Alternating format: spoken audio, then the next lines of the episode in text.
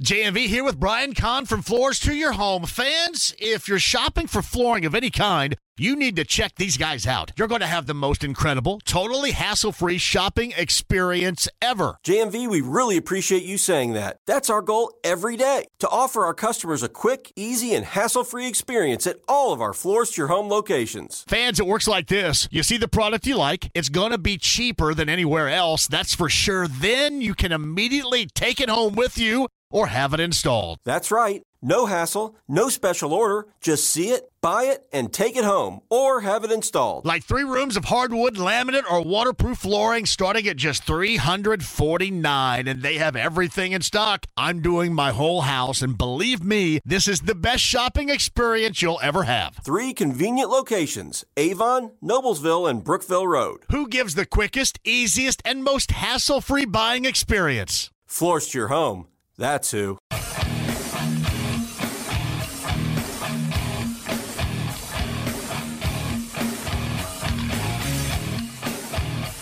What in the hell do you think you're doing? Hey, John Boy. I'm telling you straight, it's my way or the highway. So anybody wants to walk, do it now. Hey, everybody, we're all gonna get laid. And again, it's picked off. It's Darius Leonard. A pick six for the Maniac. Touchdown, I-N-D-Y. Yes, sir. Oh, the Dickens! Double time! Miles Turner. Yeah! John, I have never been better to be on the air with you here in Indianapolis, a place where so many of my dreams have come true. The Ride with JMV on 93.5 and 107.5. The Fan. Hey, it is nice to be back in studio. It's been over a week since I've been here. On the air, sure, but in studio, I have not been. I have had a blast being out. We'll continue being out again tomorrow with our Larceny Bourbon Locks and Luna Azul Tequila shots. I think at some point, somebody up there, what's the guy's name? The uh, the mayor of Fishers? I need to be an honorary uh, inhabitor of Fishers because I've been up there so much. Monday, yesterday, coming up tomorrow. Then back downtown on a Bud Light Blue Friday at the Slippery Noodle coming up on Friday. But yeah, maybe I, an honorary resident of Fishers, I guess, because we've been up there so much. And me and our betting analyst, Brent Halverson, coming at you again for what should be an interesting weekend. So I was out in the hallway with Kyle before we came in here, and I said, Man, yeah, Sunday night, the Colts, the Cowboys. Either way, they're on Sunday night football. Sunday night football. The Colts and the Cowboys. And I don't know how else to put it. I guess it's going to be one of those games where will will honestly Matt Ryan, the starting quarterback, as Jeff Saturday said after the game, after that loss on Monday night, reiterated yesterday, and then had mentioned because I know Zak Keefer and I had knocked around the idea, and it's not like it's going to matter. All right. What do they say? It's like rearranging deck chairs on the Titanic. It doesn't really matter what happens. But we both had thought about yesterday. Uh, you can't pass it down the field. Matt Ryan just can't get away and is not going to get away. And then he can't throw it, whether you want to say noodle arm or injured shoulder or 37 years old or whatever. Uh, there's no velocity there, clearly. And we have seen the Sam Ehlinger. I've seen enough of Sam Ehlinger. You guys seen enough of Sam Ehlinger? Kind of thought about, you know, what the hell, might as well. Now, Nick Foles. Uh, Nick Foles still will be the third string quarterback, according to interim head coach Jeff Saturday earlier today. So that will not change. And again, it's not a big deal. You just kind of go, whatever. And you move forward. You just hope that they don't get roundly embarrassed, right? It was last night. I was on my way home, and shout out, by the way, to the Ale Emporium uh, up on Geist in Fishers. And seriously, if you are in there, and I tried it, and I was working a road game, so I had to do that on the way home. And that was a smart move. Ask for the Hermanaki wings are legit, right? The Hermanaki wings are it. That's it. That's what everybody goes after. That's what everybody wants. But there's a twist at the location up near Geist and Fishers when Todd evidently is behind the bar. Ask for the Tadanaki wings. And then thank me later. It will add a little spice to your life. A little spice to your life. Now, if you're like me, you got to make sure maybe you're on the road going straight home. You don't want to have to veer off anywhere. But they are beyond legit. The Todd Anaki wings. I don't know if that holds true for the other two Ale Emporium locations. But at that one on Geist and Fishers, asked for the Tadanaki wings and then thank me later for that. But Jack Keefer and I were talking about, you know, going into this game and this Dallas game on Sunday night, you just don't really want to embarrass yourself any further than just this kind of embarrassing season that's gone so far. How do you not do that? I think it was Joe Reitz that actually mentioned it on Colts Roundtable Live yesterday. You know, looking on the bright side of things, you know, maybe you're Dallas and you played so well and you've watched what has transpired here in Indy. Yeah, maybe you overlook them. I doubt it. I guess there's always a chance at anything. But here's what I'm going to monitor just how long against that heavy rush Matt Ryan is going to be able to hang in there. Given the beating that he has taken this season, the ineffective nature of his game, the propensity to turn it over as often as he had, all of that, which has led to the season in which they are currently residing as a part of right now. That's too bad. Somebody asked me, I think it was earlier this morning via Twitter, and I'm going to answer that a little bit later on. I'm just going to let you in on the ground floor, and then I'll take it away a little bit later on had said because I, I, I mentioned this Colts team yesterday is eh, top to bottom microscope, and everybody says that after a season, if you don't win at all, if you don't win at all, you're probably going to say that, but you especially say it when you have a massively disappointing season, which the Colts clearly are a part of right now. So microscope or microscope top to bottom is what has to happen. And I've mentioned I've seen enough as far as you're going in a new direction with another quarterback, presumably somebody that's going to be drafted. You know, I've I've seen enough of what Chris Ballard has done to this point. You get six years, and even with the Andrew Luck saga, it, hasn't worked. And I talk about the foundational pieces not working. You know, the build, the directional build in which he's been a part of, it's been a failure. And then somebody counted this morning and said, hey, they've been close, which I guess is fine. But as I've mentioned, they have been, to me, more representative in games this season as to what we witnessed on Monday night. That to me, with a lack of a complete lack of offense and a defense that has been good enough, but certainly didn't show up to the level that was necessary on Monday. What we witness right now is what we have seen this season. That's that's them. The Kansas City game doesn't really seem like it's them. That's them. The Raider game, that's not them. That's them against a bad team. Yeah, this season to me should tell you one thing, and that the direction in which they're going is clearly not working. And I'm not going to tell you because I'm sick and tired of hearing everybody say blow this up and blow that up. I had to hear so much about the Pacers blowing stuff up. I, I'm not old enough for anybody to blow it up. And the NFL financially is configured, giving you an opportunity to bounce back even after the crappiest of seasons.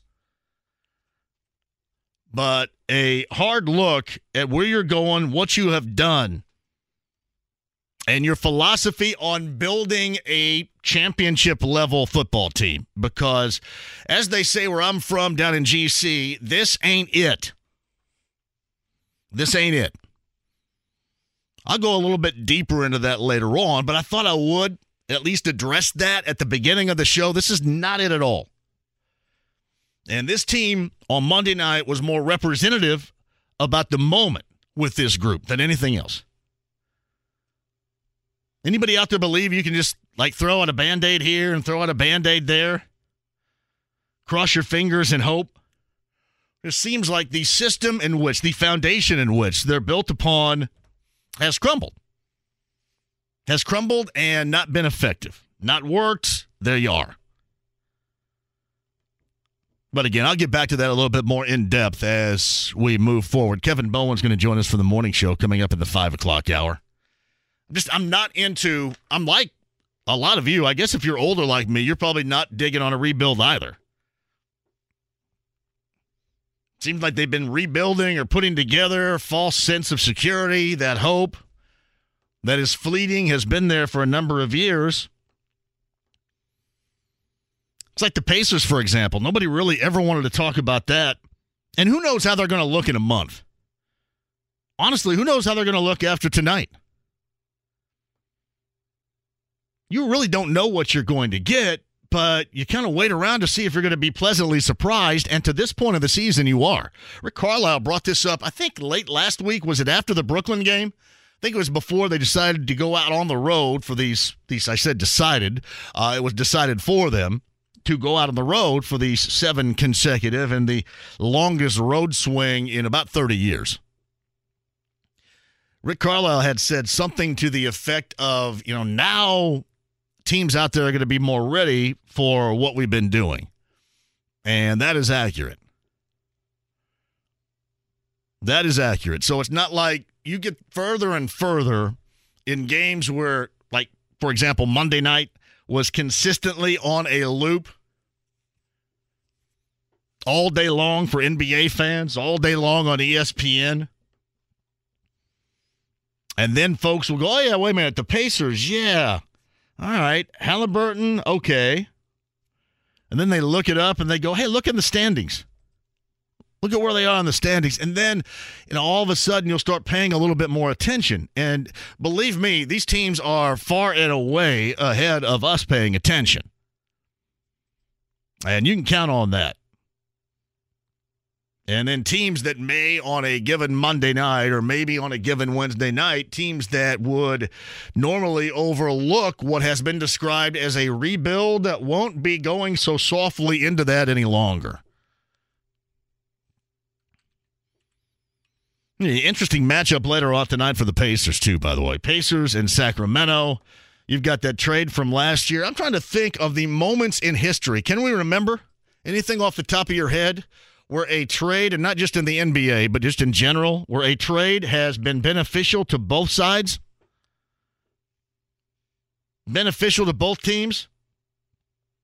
And I guess where I'd have to ask you is what would you rather have? Would you rather have the team, your team, making the deal?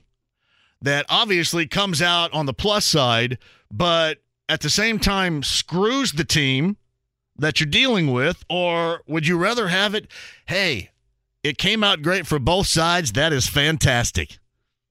It puts a big smile on your face. It would seem like that most fans out there would like to get on the plus side of a deal, but at the same time, like to see the team they're dealing with get the screws put to them. In this case, that hasn't been it. It has worked out for both. We've talked about Haliburton here. We've talked about the influence of Buddy Hield, just how long he's going to be here. And then on the other side, Sabonis, as you thought he might, would fit in nicely there. They've made a lot of moves in Sacramento as well. You bringing in Kevin Huerter in the offseason. Uh, he helps out. You know, one of the better shooters, certainly in the NBA, at least from distance. You add that to Sabonis and De'Aaron Fox. I think Malik Monk even is showing some signs there off the bench. Keegan Murray, their first round draft selection. I think he's averaging around 10 points a game. Which is not great, not shooting the ball well, but it seems like that, even though they're losers of three consecutive, that things have worked out for both. Yeah, off the top of your head, you'll have to think about that. How often does that take place? And then, honestly, as a team, a fan of a team, how often do you like that to take place? Seems like fans mostly want to see the other team get hosed. It's almost like you have to have a winner and a loser in everything. That's just the way we are. Got to have a winner and a loser in everything. Take World Cup, for example. You go all the way back to that initial game between the Americans and Wales. That didn't feel like much of a win. Well, of course, it wasn't a win, it was a draw. People try to explain to me how the nil nil, is that how I say it, draw with England, how great that was. It, it's tough because we come from a winner or loser mentality here. And if you don't follow soccer as closely as a lot of people do around here, and I've certainly enjoyed it, but if you don't, it is tough to gather just, you know, how fantastic of a defining World Cup game that was for the Americans. Let's face it, we want a winner and we want a loser. And you want to prop up the winner and then on a later date tear down the winner when they win too much and you want to be able to talk smack and make fun of the loser. That's just where we are right now. Seems like it. Seems like we often don't embrace the hey, you know what? That was good for one side and that was good for the other side. That's just fantastic. Now more than ever, everybody wants to define the winner and define the loser. I just can't think of a lot of deals that actually came off where you go, wow, it did benefit both sides. You'll see that come together in Sacramento later on tonight. Yeah, I know. I know it. I'm getting a lot already. Hey, what do you think? Miles going to give up 35 and 28 to Sabonis? Probably. Probably. Nah. I was the other night, though.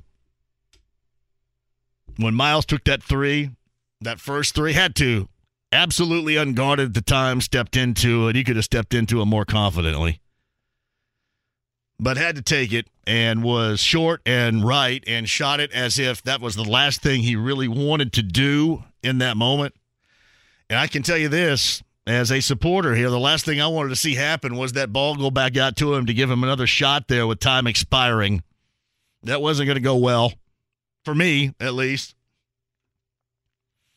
Seriously, we'll see if they can play off of getting a great deal of notoriety. I was also thinking about this. When's the last time a Pacer team at that level of notoriety?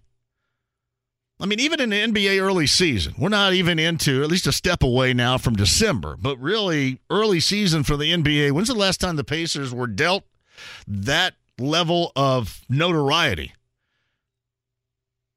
I know it was on a Monday night and all, but you still you you got a game winning three in the eye of LeBron James in the former Staples Center, whatever it's called, Pepto Bismol Arena now, or whatever it is. When's the last time they got that level of notoriety? Probably when uh, Oladipo came back from his big injury and hit that game tying long three for Chicago, I think it was. That could be it right there. That was what, 2019? Seems like a long time ago, doesn't it? For really anything. Seems like a long time ago. We'll see how they play off of that positivity, that notoriety. It's got a long way to go on this Western Road swing. I forget where we came across. Did we say that two or three wins you would feel good? See, two or three, two still steams. Yee. I believe it was said prior to embarking on that seven gamer. I think some people said, I think some people right here said if they win seven games, you'll feel good about it. Check that. You'll feel really good about that. If you win two games, you'll feel good about it. Two of the seven. Get a couple of more, you go three, you feel good. You go four, I think everybody will be thrilled. And that is a brutal trip, though. Good opportunity coming up later on tonight. And again, that is a team in Sacramento that has started out well and has been exciting, but in the past three, not so good. All losses. That comes at you later on tonight. 9:30 pregame show right here. 10 p.m. is the tip time for what used to be back in the day the Arco Arena. I don't know what the hell that is now. Was that when the Maloofs had it? Arco Arena? The Maloofs. That was like the last time they were. Speaking about not having any notoriety in a while, we all loved the Kings back, if you remember, in the early to mid 2000s when they were matching up against the Lakers and they had you know, Jason Williams and Chris Webber, Vlade Divac, Peja Stojakovic, who ended up in a trade here for Ron Artest, if you remember. Mike Bibby, Bobby Jackson, Doug Christie. I mean, hell, now Doug Christie's son doesn't play, but he's on the Lakers squad. Think how long that has been. Do the Maloofs, they don't own it anymore, right? The Maloofs don't own that. Do they still own the Palms? What happened to what was the Maloofs kind of took a turn just like the Kings did? They were kind of living on it. Remember everybody, oh man, Sacramento, that's great. The Maloofs and hey, go to the Palms and Vegas, let's party. And then it just kind of like that ended. Oh, Hedo Turkoglu. How can I forget Hedo Turkoglu, a part of that squad too back in the day? Sacramento was worth staying up for. You'll be doing that coming up later on tonight too. Also, you got a lot of college basketball. Got IU Carolina, Brian Evans, who's going into the uh, Basketball Hall of Fame here in the state of Indiana. I think Brian's going to join us coming up in the four o'clock hour, the former Big Ten Player of the Year. Dustin Dopirak covers the Pacers for the Star. He's actually out in Sacramento. He's going to join us coming up at the bottom of the hour. Got to get right with this weekend in college football, and you guys like him a great deal. He was really good the last time he was on. Danny Kanell. Danny Kanell has a show on Sirius XM, does some other stuff as well. Danny Kanell is going to join us coming up in the four o'clock hour. We'll outline this Big Ten title game and everything else and what's going to play into who's going to make the playoff. Is Ohio State legitimately going to make it in? Is it a detriment for those that are actually playing another week compared to those that are sitting at home and scratching their butt like we will be? Danny Kanell in the four o'clock hour, Kevin Bowen coming up in the five o'clock hour. And don't let me forget my friend Kyle Kinnett of the Bullseye Event Center. That's bullseyeeventgroup.com. The Colts VIP tailgate presented by Hayes and Sons Restoration is going to be a championship game tailgate coming up on Saturday, three hours before that kick at Lucas Oil Stadium between the Boilermakers and the Wolverines. You're going to have yourself a little bit of party, whether you're a Boilermaker fan or a Wolverine fan. All you can eat, all you can drink, and I'm going to give away tickets again today, actually all week. Tickets to this party. These are passes into the VIP tailgate before that game coming up on Saturday. You guys will love it. I don't know if you're looking for something to do. I'm just assuming so. We give away a lot of stuff. And Kyle, you can attest to this. Regarding the things we give away, at the top of that list of excitement that builds when we give it away and calls that we get, the Bullseye pregame party's at the top of the list right there, right? It's between that and um, man, there was one band one year where people were going. Was it Guns N' Roses a few years ago? Gee, maybe GNR. Every time we do some uh, country music artist, uh, but there was one Everybody goes band I crazy remember over that. The, the interest. I mean, the phones would ring for ten minutes after we gave them the tickets away. might have been GNR then. Might have been. Or was it the one where they had Motley Crue and Def Leppard? no, it wasn't. wasn't it was even that. before that. It was a couple years ago. Uh, Bullseye right there at the top of the list.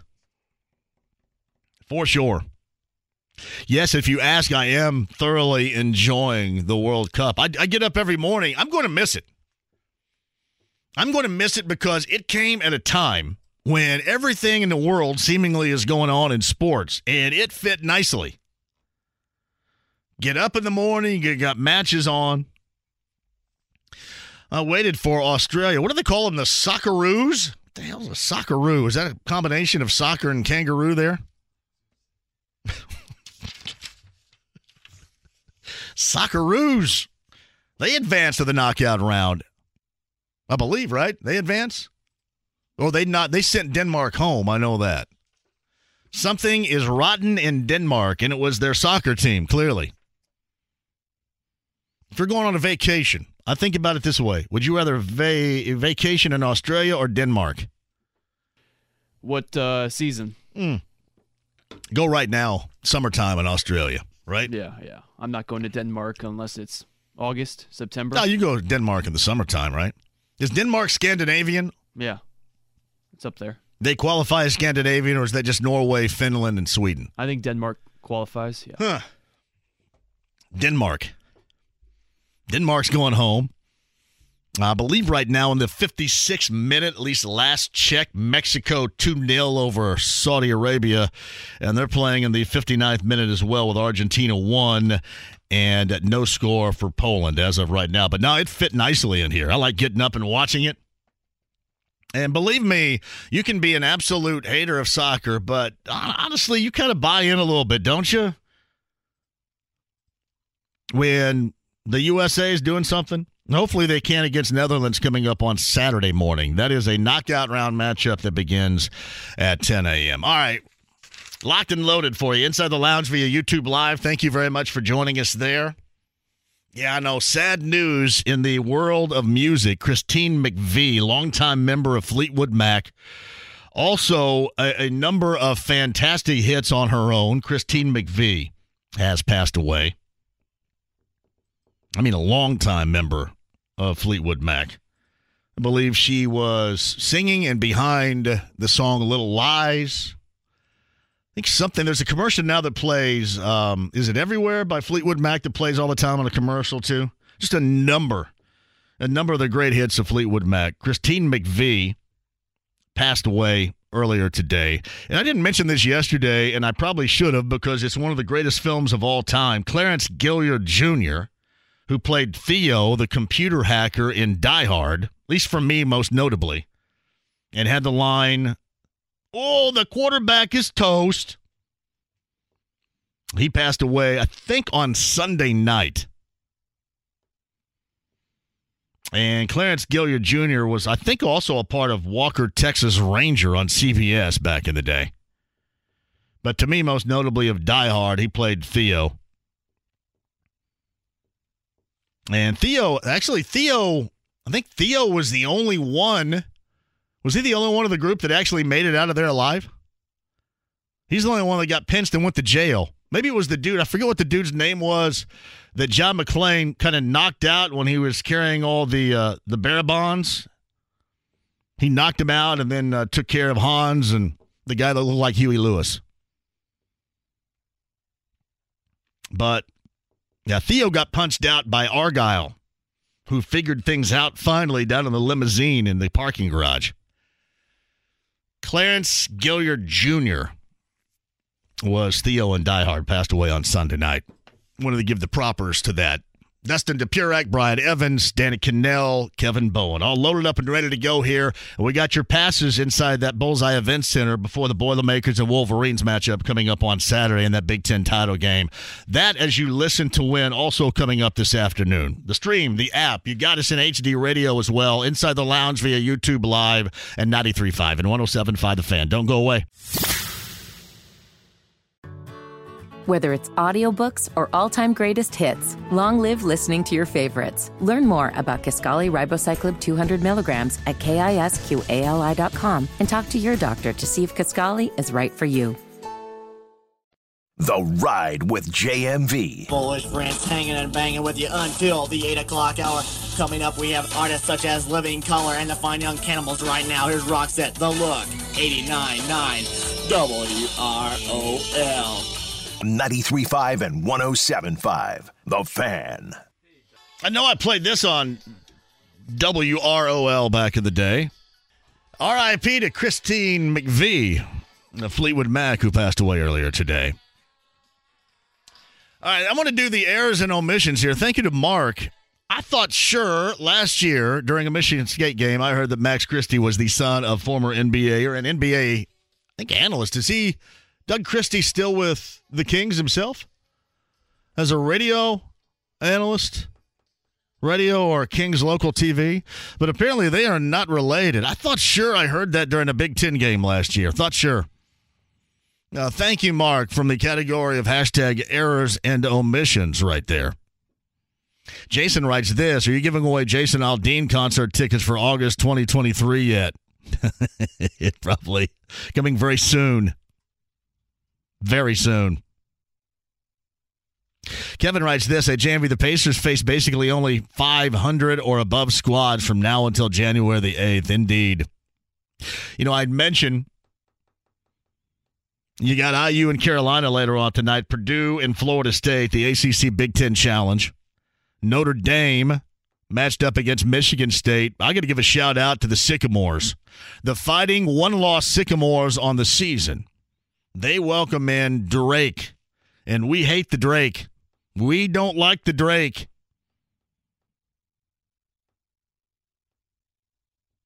Is that Valley Sports Midwest tonight? I'm going to watch that then. I did not notice this. Indiana State has two, and one being Cooper Neese from Cloverdale. I think the other one being, uh, what's his name? Uh, Corvassier. Is it McCauley from Manual, I believe? They only have a couple of kids from Indiana, but they have played well so far. And uh, somebody had actually referenced this last week saying, "Hey, I know that you're you're tight with Greg Lansing, but you need to shake that loose and give it up for your school." I always will give it up for the school. I'll be honest with you. Outside of Curt Mallory and Kyle can attest to this, after I had that conversation going back and forth about a year and a half ago with um, Sherard, they haven't really reached out to me. And listen, I'll take it. I'll own that. If it's my fault, it's my fault because I still will always have the back of Indiana State University. Always. I will always promote them because they need it. They need it, and I will always be here in Indianapolis to give it to them. Now, they haven't called me since that time, but I'm not going to blame them. I'll blame me. But in no way, shape, or form will I ever leave Indiana State. And you got a big one. It's a blue out for Indiana State later on tonight as they welcome in the Drake. The Drake's in town. DJ writes this I usually yell at the TV with a guy does not make a follow his shot, but I was happy when Turner did not because, like you, I did not want him taking another shot. DJ. I was I was pleading with Tyrese Haliburton to give it to anybody for that second shot opportunity off that rebound, that tap from Mathurin and Haliburton gathered it. Anybody but Miles right there. And as much as I like Miles, anybody but. Andy Moore Automotive Group hotline right now, staked out in Sacramento, California. This is game three of the Pacers' seven game Western Road swing, the longest in about 30 years or so. Dustin Dopirak covers the Pacers for the Indianapolis Star. I, uh, the other night, in that moment, I, I, I explained this yesterday. For those that stayed up, uh, Tyrese Haliburton just made one incredible play to get the ball to Nembhard as he did. With all the decision making that's going on in, in all that moment where you had basically a couple of seconds to think about it, just an incredible basketball play. But honestly, I did not want to see Miles touch it again with a chance to miss two potential game winners in that final possession. I don't think my Twitter yeah, account my Twitter account Dustin would not be able to to take that. Yeah, no, I, I don't think so. I mean, obviously he didn't he, he, he didn't have a great look at that one. I mean, and he, he played a, a, pretty good game, but uh, yeah, he did. That, that, I mean, he was a double he was a double double, but he didn't. He looked like he shot that because he was wide open and not because he had confidence it was going to go down. Confidence in knocking it down. Yeah, I mean, like he he he can make that shot, but like it's 33% shot. Maybe it's a 35% shot. You want a little bit higher odds there, and obviously got it from Nembhard. Uh, and, and it's it was a really smart play. I mean, you you probably seen this on Twitter. Um, you know, Haliburton really broke down that whole thing uh, for us. I think Jeremiah Johnson asked the question in the locker room after, like, okay, what are you thinking there? And Haliburton breaks down the entire thing, and he doesn't go. He, he didn't go over the part about why he didn't do the ball to Miles, um, but he but he saw Nembhard, and he saw Buddy in the corner, and knew there was going to be a contest. Uh, thought that was going to be an issue, and he managed to turn somehow without causing a travel. And they even reviewed that um, to see if he uh, if his reverse pivot that he uh, that he mentioned was was a travel, and it was close. Uh, but he gets out of that. It's a really smart play. It it and it's you know obviously doesn't shot on net, shots on Nembhard's part. Uh, and uh, with LeBron James coming right at him, um, but he drove that one. It was you know just terrific night for for Nembhard, but just more really smart basketball from from Haliburton. I mean, just what he's done lately is crazy. Forty assists, zero turnovers the last three games is just an insane stat. Uh, on that reverse pivot that you're talking about, Dustin, too, he threw that dime right in the shooting pocket of Nembhard with his left hand. Yeah, and and then when he explained it, when he explained to JJ what all was going through his mind. You know, Buddy Hield was over there. That's who you want to get the ball to right there. But you know, you had Right. the taller guy that was closer to closing out, and Anthony Davis, and then seeing at that moment Mm-hmm. LeBron still kind of peel back into the lane a little bit, and and finding Nembhard. I, I just thought again, as good as Nembhard's game winner was, and it certainly was, that play to get the ball there was spectacular too. Yeah, no, it's it's arguably better. Yeah, I mean, but just, I mean, Haliburton's just really driving the train for the team so much right now. Um, just just everything he's just done has, has been spectacular. He's just raised the level of these guys so much. Uh, he he makes them a more fun team to play around. But that particular play, yeah, it's special. I mean, when you're in that position, clock's running, you're trying to process everything at once. I mean, like, I, I think some people have asked, like, is it possible that Tyrese really had all of those thoughts, or do you think he rewatched it on tape to, you know, recon- reconsider and kind of construct the narrative? And it's totally possible he did. But even if he got like, I, I don't know, 75% of the way there, he makes the decision. Like he he made, you know, he, he made the call, like to go there, and you know, obviously he had to process a lot of that in in just basically no time. Um, and that's amazing, just how fast that kid's mind moves, how how well he understands the game. I mean, he's really just basketball IQ is off the charts with that. It's such a smart play, and and and yet, like you said, well executed play. Like it's something to think all that and then make a gorgeous pass. Uh, you know, with your offhand, it's it's unbelievable. It's true, truly amazing what this kid's been doing. Dustin Dopirak covers the Pacers for the Indy Stars on the Andy Moore Automotive Group hotline. That is a 9:30 pregame, 10 p.m. tip tonight from Sacramento. Game three of that Western Road Swing, that seven gamer, is in Sacramento. All right, a massive deal at the trade deadline last year that, assuming to this point, even with the three consecutive losses for the Kings, has worked out on both sides. And I did hear Sabonis ask the question about playing against Miles and people want to describe it as him downplaying it, but really he was just being Domas Sabonis and just giving you a short answer. He's always downplaying that because he downplays nearly everything with the answer. Is, is there any real juice going on tonight with that deal that happened last February? I mean, there's juice. We we got to talk to all of them today. So basically, I mean, it was it was a uh, particularly big media showing at shoot around, and we just got out of there because we did Kings and then Pacers, and, and a whole lot of people were at both. You you usually don't see that, um, but you know, sort of everybody, you know, all three of them had their gaggle. You know, uh, Domas and and Tyrese and Buddy, and everybody was obviously working really hard. Um, to not say anything that was going to be controversial. So all three of them did. You get the got the sense that Tyrese was itching the most and had to keep his mouth shut the most out of all of them. But it was like, man, I've been traded before. Like this is nothing. You know, like it, it's not the first time. Um, and so it is what it is. Why would you get upset about that? Um, but you know, I mean, there's I, I think there, there's going to be some desire on the part of, of these guys to kind of show you know what what was lost. But I mean, I think they also are smart basketball guys, and they know everybody's better for this. You know, I mean, everybody really is. Like, I mean, in particular, you look at, you know, Sabonis is better off, and and and you know, Sabonis said, I guess he hung out with Miles yesterday. You know, among other guys, like they've talked, and I, they, they, you know, they're still close, and I'm sure, you know, I, I have no idea what Tyrese's relationship with with De'Aaron Fox is, but ultimately, like they they're better because the other guy's not there because they get to be who they are without you know being redundant. Um, I I think that's that's the biggest issue. I mean, like Tyrese had to go somewhere where he was the major playmaker, and now he is, and he's leading the N- NBA in assists. And, and you know, you just couldn't have uh, Domas and Miles together. Either both of them can can uh, you know produce separately and, and succeed separately.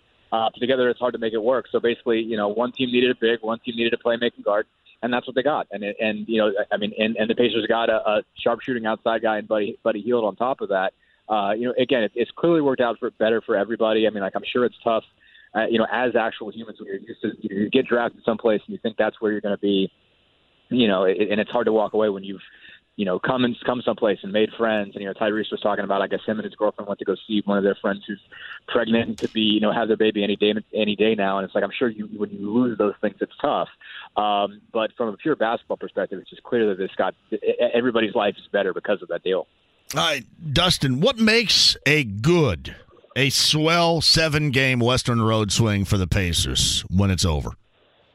Four, I mean, four and three would be great. Four and three would be great. And, and I mean, beating the Lakers was such a good start. Um, you know, like you, you don't expect to run the table here, but um, you know, and, and they're going to get some tough ones. You know, teams that have been winning. Um, you know, obviously Sacramento, they, they've lost three in a row, but two of those are to Boston and Phoenix, and that's r- right now one in the East and one in the West. Um, so you know, like the Kings are going to be a, a tough out, you know, and, and they're going to be annoyed because they lost three in a row. But again, they lost, you know, two to the best two of the best teams in the NBA. Um, you know, and obviously I think Utah has been performing a little bit above their station also. Uh, you know, Portland has. Um, I think they lost last night, but you know, again, they shouldn't have lost because they had a lead. But still, um, you know, th- these are all tough games. If, if they come out of it with a winning record, um, you know that that's great. I, I think that's terrific. I think you take that. Shoot, you live. I, I think you live with three and four. You know, if you just get a couple I, out of it. I mentioned this a little bit earlier. I had some people tell me that if they got a couple out of that trip, and, and that doesn't Mm-hmm. to me seem like anything good if you lose five out there. But I, I mean, I, I just think people were really trying to downplay because this was going to be so tough, and I, I, I do think that that does outline the importance of of getting that win, being presented with the opportunity, and the Pacer team on Monday night in LA took it. Unlike that they did, they looked like they just got off the plane and played the Clippers on Sunday afternoon. That was that might have been the worst effort, or one of the worst, certainly I've seen all year by them. But man, that made up for it against the Lakers certainly. And now you you, you start thinking about a little bit. All right, can you piece this together and that together to make this mm. seven game Western road swing a lot better than I think what a lot of Pacer fans thought it was going to be. Man, obviously, I mean, I think you know, obviously, you haven't seen these guys against the best of the best yet. Um, you know, you haven't seen them against your Milwaukee's, your Boston's, and and to have a sense of okay, teams that are really going to be in at, the, in at the end, what are they going to be like uh, against those teams? But you, you know, everybody from middle of the pack down, or, or even you know, sort of sort of the up, upper echelon in the middle of the pack, these guys can compete with. I mean, they went down to the wire with Denver. Um, you know, Minnesota obviously boat raced them, um, but they're generally competitive most nights against whoever they're going to play against. Um, and so, you know, nobody on this trip is totally unbeatable. Uh, I don't think um, for these guys. So, like ev- every given night is possible. Now, I mean, there, are some areas where they have, um, you know, not great matchups when they when they face more physical teams and when they're not shooting the ball themselves. Uh, they're certainly beatable, and uh, obviously, you know that's what happened against the Clippers. Is like they've got to be able to shoot lights out against a team like that because the Clippers just play you physical, and Zubac really, really played them physical. Um, but you know, th- there's there's nobody on this this trip that they can't beat. You know, there, there's nobody on this trip that you look at and say, well, that's a stone cold loss, especially because the Timberwolves, after boat racing them at home, uh, you know, Karl-Anthony Towns is out four to six weeks with the calf strain. So that game becomes, I think, a lot more winnable. Certainly not a sure thing, um, but it's conceivable they can they can pull that game off. I mean, like you know, going in on a trip like this, just this all the road weariness is going to take it out of you, and you know, like you're you're probably not winning as many games when you're on the road as you would in a neutral court. Uh, neutral courts playing the same teams, but I, I just don't think that there's uh, there are not unwinnable games on here. They're they're not going to win them all. Uh, but I think if they if they get a winning record out of it, that's a big deal. And I think I think they can do it. I think the way they're playing, they're certainly capable of pulling that off. We, we to see any more of, of James Johnson. We've seen him in, in spot moments, um, certainly when they've been down. But you know, might that become a little bit more of a regular part of a rotation, or was it just kind of the circumstances of the games in which we've seen him? I think some of it's circumstance. I mean, like I, I don't know that he's going to be regular. I mean, I think that they've established who their top bench guys are, and I think they obviously like uh, what they get all around from Oshae Brissett and uh, and obviously Isaiah Jackson Moore. You know, coming off as, as front court guys. Um, you know, obviously Oshae has been shooting the ball really well up until uh, last night. I don't think he hit any, but he's been making shots. Uh, and Jackson's just clearly their best front court guy. Um, but you, know when they need some edge, you know, and, and, and he really brought it against Brooklyn uh, in that comeback win that they had there. Um, so like he he is a guy that, that that really pushes these guys. I mean, he's such a all they talk about is how good of a clubhouse presence he is. Um, you know, it's a really young team, and obviously he's a veteran. He's been around. He's been on so many teams. Everybody likes him. I mean, like everybody just really likes what he brings. Um, and so, you know, he brings a little bit of edge. I mean, he he can hit a shot from time to time, but it's just uh, you know, and he, and he does a lot of smart things, handles the ball well, is, is going to defend somebody hard. I mean, I don't know if he's a great defender, but he's going to get after somebody. Um, and yeah, I mean, like th- th- there's just a little bit of a push that they get uh, when he's out there, and it's just it, obviously it's time and circumstance. You know, he, he's not going to be the guy that's playing 15 a game. He's not going to be the guy that's ever playing 20 a game. But you know, there are going to be times where I think Rick's going to look to get five out of him, and and and it can be a, a difference making five or six minutes for sure. All right. Why was 50 Cent at King shoot around today? Do you have an answer for me? I I don't have an answer, but he was there, and it was wild. It took me a minute to figure out. Is that who I think it is? Yep, it's Fifty Cent. I mean, I think it's just because he knows Mike Brown. Uh, I, Mike Mike's been everywhere. and Yeah. He's been on all kinds of like, uh, you know, prominent teams that had superstars and had guys around. So I'm sure Mike's gotten connected to people, and one of the people he got connected to was Fifty Cent. And He said, "Hey, you're going to be." I don't know for whatever reason he was in Sacramento for Kings Pacers. Mike Brown is one of the nicest, one of the nicest humans you will ever meet. So I've heard. So I've heard. Yeah. He Strikes me as such, and and yeah, like I, I, and somebody else was saying that when when, uh, when he was out there, we are looking at Fifty Cent. We're like, well, you know, it's really because everybody likes Mike Brown. Of course, he's here. Like, Right. of, course, Fifty Cent likes Mike Brown, so he can get Fifty Cent, no problem. So, All right. I was hoping he was going to take a jump shot to see if his uh, his his jumper is the same as his throwing on. Yeah, well, his throwing motion didn't go over very well. That's No, a meme, no, meme no. forever. Yeah, Yeah, that is exactly So. for sure. All right, buddy. Uh, enjoy your time out there. Uh, and enjoy Will the do. beat. Congratulations on the beat. I don't think we Thank you. talked since you got that beat, but congratulations on it. First time. Thank you so much. It's been enjoyable. It's been a it's been a fun team to cover. Even though we're jumping on in midstream, it's been uh, been a cool team to be around for sure. All right, Dustin. We'll follow you, man. Thanks for the time. Appreciate it, man. Thank you. Uh, Dustin Pirak right there, the star, covers the Pacers via the Andy Moore Automotive Group hotline. 50 Cent was at the Kings shoot around today, I guess. And Mike Brown is legitimately one of the nicest dudes of all time. No doubt about that. Quick break and welcome back. Another nice dude, Brian Evans, the former Big Ten Player of the Year, going in the Indiana Basketball Hall of Fame and has helped me sleep a lot better with Aurora Specialty Sleep Clinic. We're going to talk IU Carolina with B. Evans coming up here at the top of the hour. Danny Kannell going to hit some college football at the bottom of the four, and Bowen's going to be here in the five o'clock hour. Your chance as well to go to the Bullseye Event Center, that pregame party before the Boilers and the Wolverines match up on Saturday. That chance is coming here in the next couple of minutes. 93.5, 107.5 The Fan. Whether it's audiobooks or all-time greatest hits, long live listening to your favorites. Learn more about Kisqali Ribociclib 200 milligrams at kisqali.com and talk to your doctor to see if Kisqali is right for you. The Ride with JMV. Let me have a Diablo sandwich, a Dr. Pepper. Make it fast. I'm in a damn hurry. 93.5 and 107.5. The Fan. All right, so help me out here. Mexico just defeated Saudi Arabia 2 1. But because of goal, goal differential, because Saudi Arabia scored that one goal, that sends Mexico home. Argentina and Poland advance to the round of 16 of the knockout round, correct? I think Poland stole Mexico's spot there because of that late goal. Yeah.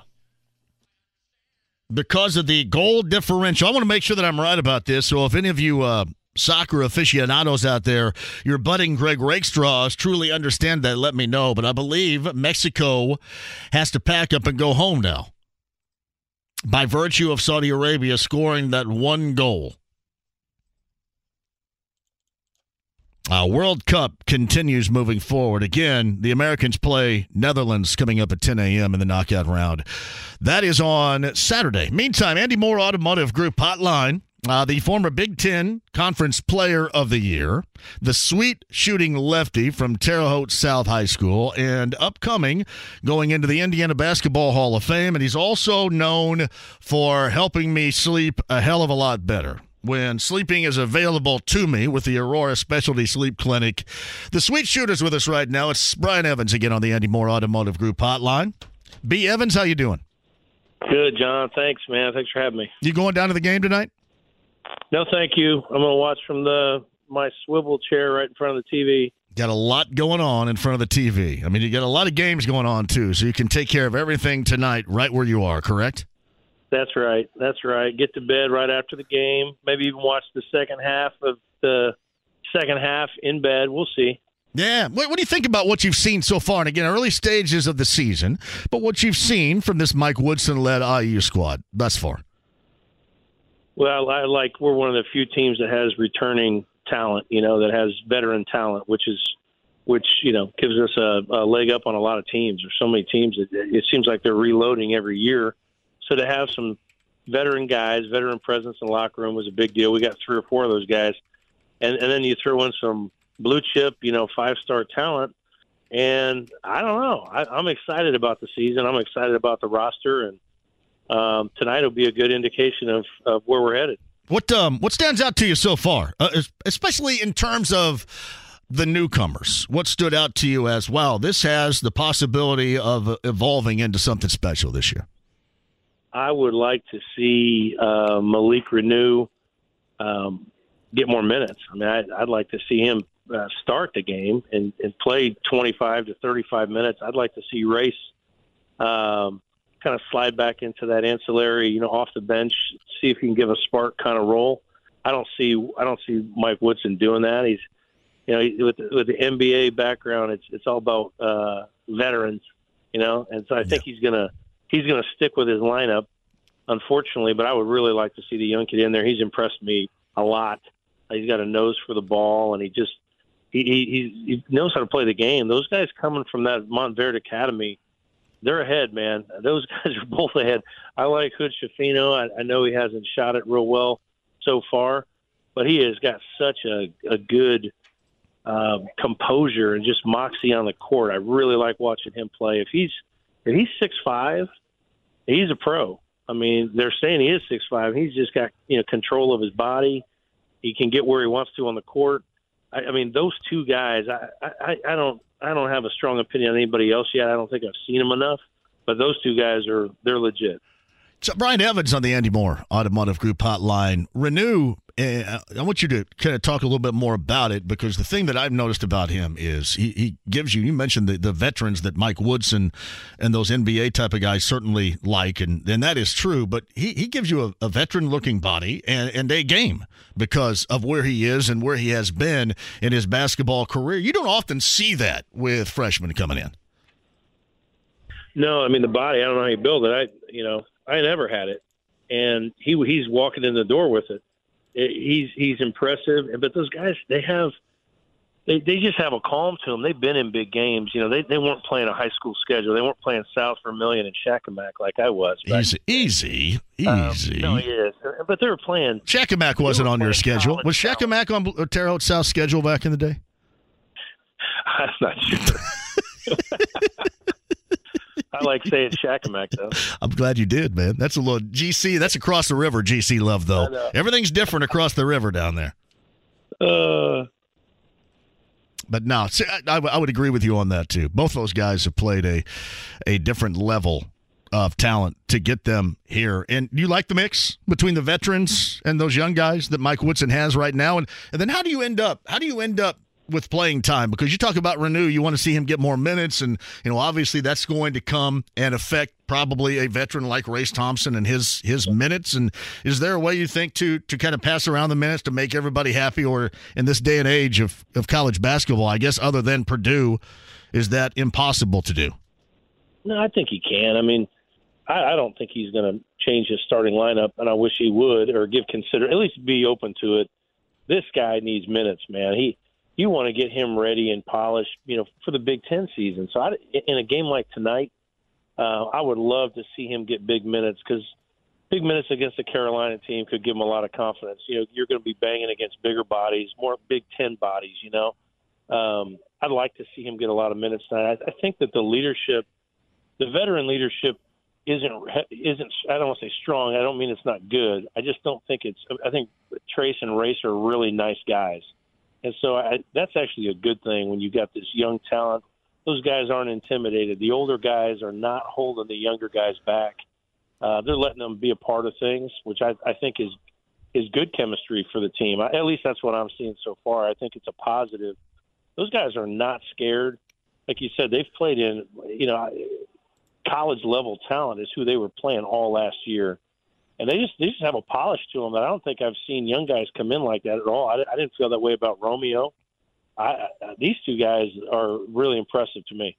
So Brian Evans with us, the sweet shooting lefty via the Andy Moore Automotive Group hotline. You got Carolina and IU coming up later on tonight. Of course, uh, Carolina with that majestic run eh, to the NCAA tournament final, obviously a year ago, and, and they bring a lot of veteran presence as well. But they're also coming off kind of knock it around in Portland in that tournament out there as well. Maybe kind of takes a little bit of the shine, if you will, the luster off of this matchup because of those two losses that they've had so far. Still a great matchup, don't get me wrong, but a little bit different than maybe what first you thought when you saw that on the schedule. Well, it's going to be a hostile environment tonight, regardless. I don't think it's going to change it much. You know, and Assembly Hall is going to be rocking tonight. It's going to be a tough place for them to win. I was actually bummed as I was watching Carolina lose out there because I think if they win those games and come in with, you know, uh, maybe the ego is fully intact. Right. Maybe they play a little bit, um, a little softer in Assembly Hall. Now, I, now I feel like they're going to come in with an edge, with something to prove. Um, so I was rooting for them, to be honest with you. So they'd come in fat headed. Yeah, and, and, I think a lot of other people would agree with you on that too. And you know, again, you're talking about the environment, and the environment's going to juice the IU kids. But as a, a competitor, especially the level of competitor with some of the veterans they have still on that Carolina team, that's going to juice them as well because you you, you want to play the role of a villain in you know what is going to be a hostile environment you're going to see later on tonight yeah, at Bloomington. I mean, they, have you know the the Final Four stage is huge and they've been there, right? And they didn't just it wasn't for a cup of coffee. They they were in the second. They had a big lead. They played on a big stage. They're not going to blink tonight, and and they've played in Cameron. I mean, there's there's nothing quite like that. So this is, you know, it's a veteran team. They're not going to be scared, and I, I'm with you. I think they're going to be up for the game. It should be a good one. You like the way Mike Woodson's been handling this group to this point? I mean, other than obviously wanting to see more from from the younger guys, but you like the way things have been handled at this point? You know, I I I don't spend a ton of time watching him on the side. I I, I've really just p- try to pay close attention to these young guys. I already I already know the old guys. I'm, you know, I was hoping we'd see a little more um, shot making and taking from Trayce from the perimeter that we still have not seen it's but it's, I have to say this though, it's hard to argue when he gets where he wants to go. Yeah. And he shoots an incredibly high percentage right around the rim. Why you know why are we? Why do I want? I've asked myself why do I want to see this guy take jump shots, and I don't know the answer to that. Yeah, I, and and I, I think that if you were to ask some folks that it is because of what you just said, because to this point he still easily gets to where he wants to go, and he can still easily get to his dominant left hand and mm-hmm. and score. And I, I, think that that's also within the coaching staff and Mike Woodson as well. I think maybe in the offseason you go, hey, look at this guy. He's draining jump shots and he's facing up. Uh, and now you get to it and you're thinking, all right, I just want you to go where you can score the most and where we can count on you the most. And I think those types of that dialogue changes a little bit from the offseason to once you get into it as they are right now. For sure. And I, I think part of it is I, I want him to be a pro. You know, I'm rooting for the kid and you know we we all wanted him to have a huge summer that he added to his game, and so you know I guess from that standpoint I want to see him bring it to the court. You know I, I was I was reading about it, you know how many jumpers he's taken and all that kind of stuff. So I was anxious to see it, and, and I want him to be a pro. I want him to you know add to his game over the summer so he can have a long career and make IU look good. Um, he, he's he's reluctant to shoot. There's no doubt about it. Yeah, and I, I you you want it to be within the flow. You don't want it to be just because you feel that he needs to prove it. And if you're if you're being dominant where you are, then to be dominant where you are, I guess, right?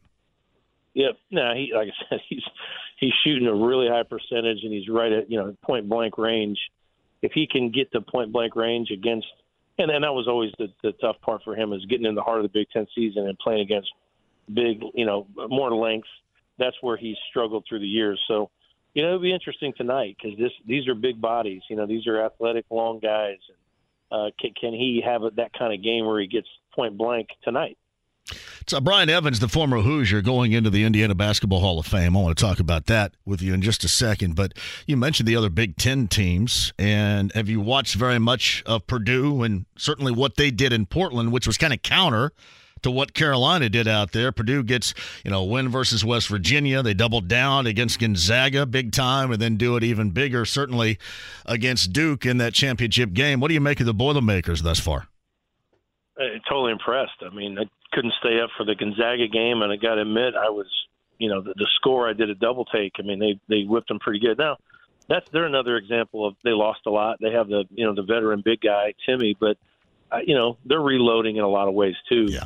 But Purdue went out there and handled them. I, I watched the entire Duke game and was totally impressed. You know, Duke's Duke's young, super young. They're always going to be really young, and they've got some injuries. But man, uh, Matt's guys just put it to them. I mean, they, I think with them is the the backcourt, the young backcourt doesn't play like a young backcourt, and they've got veteran big guys. So they, in a lot of ways, they remind me of kind of what we've got going on.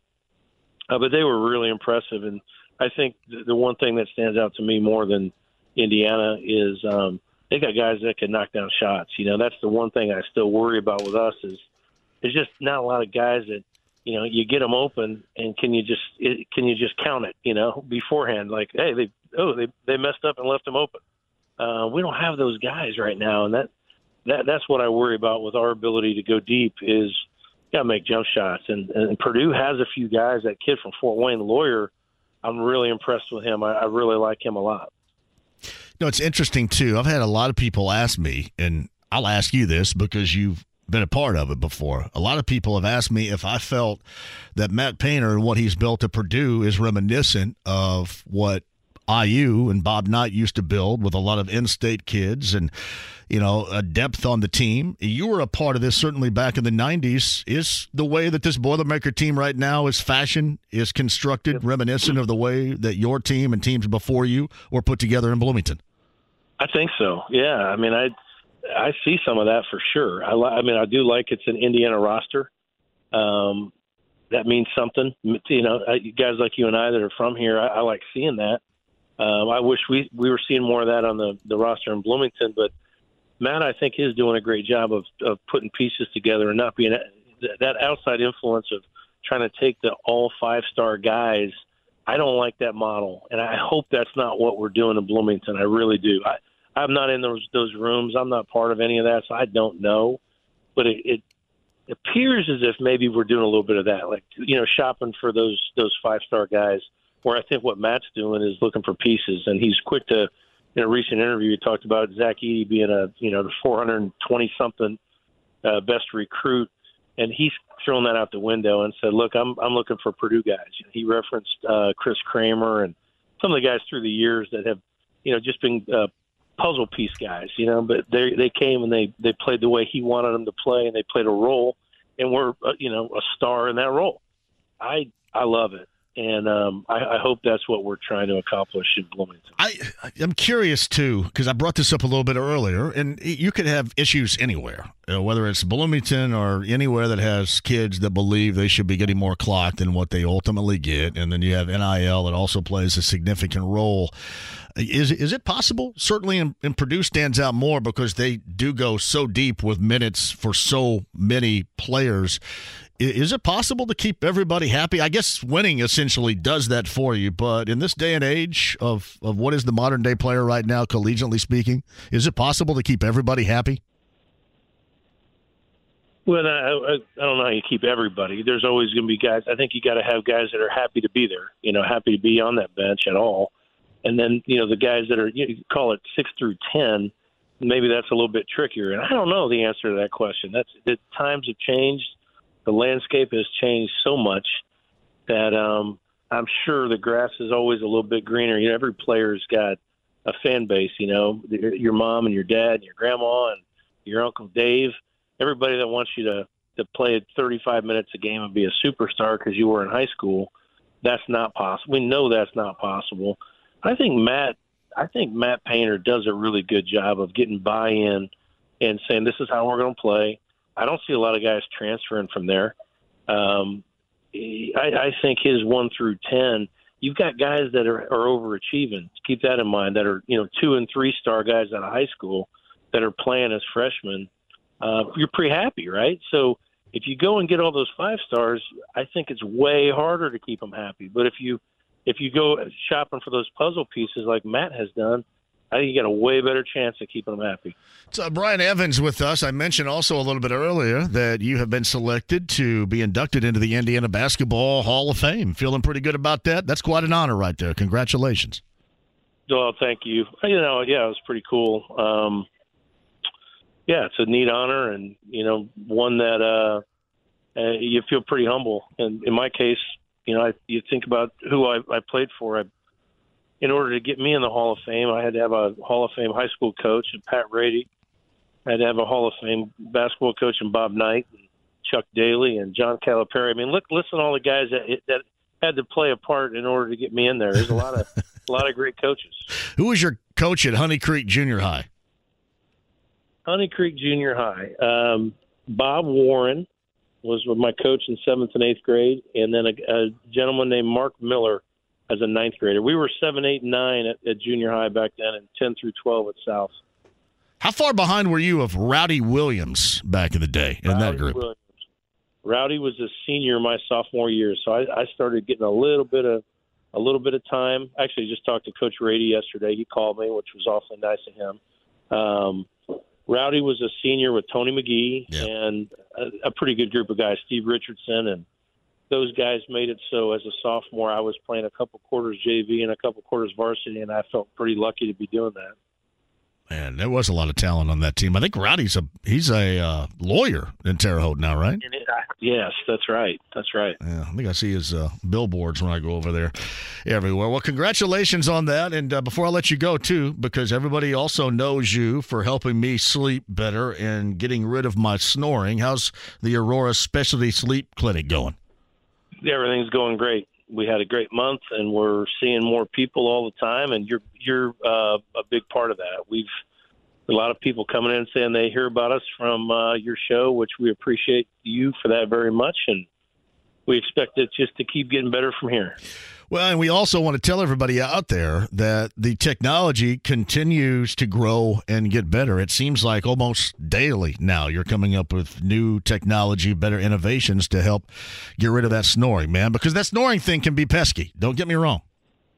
In fact, I got to get you. I don't know if I told you this last time we talked. I need you to come back up because I do have a new design. I'm ready. That I want you to try out. So uh, we do. We do have a lot of different designs, and you know what's comfortable to somebody may not be as comfortable to somebody else. So we've got several, you know, designs to choose from of these mouthpieces, and I, I definitely have one. I want you to come up and get. You got it. Just uh, name a time and uh, be there, and I'll be there as well. Congratulations on the honor to go into the Indiana Basketball Hall of Fame, and, and enjoy IU and Carolina and all the other action from your living room. Will. later on I will. tonight. Hey, too. thank you very much. Thanks for all the nice things you said, and I will do that tonight. It's going to be a great uh, night of basketball. I'm excited. You got it, and I will catch you. Right, I'll catch you here relatively soon. Right. Sounds good. Sounds good, pal. Thanks. Have a good There night. you got it. So Brian Evans right there on the Andy Moore Automotive Group hotline.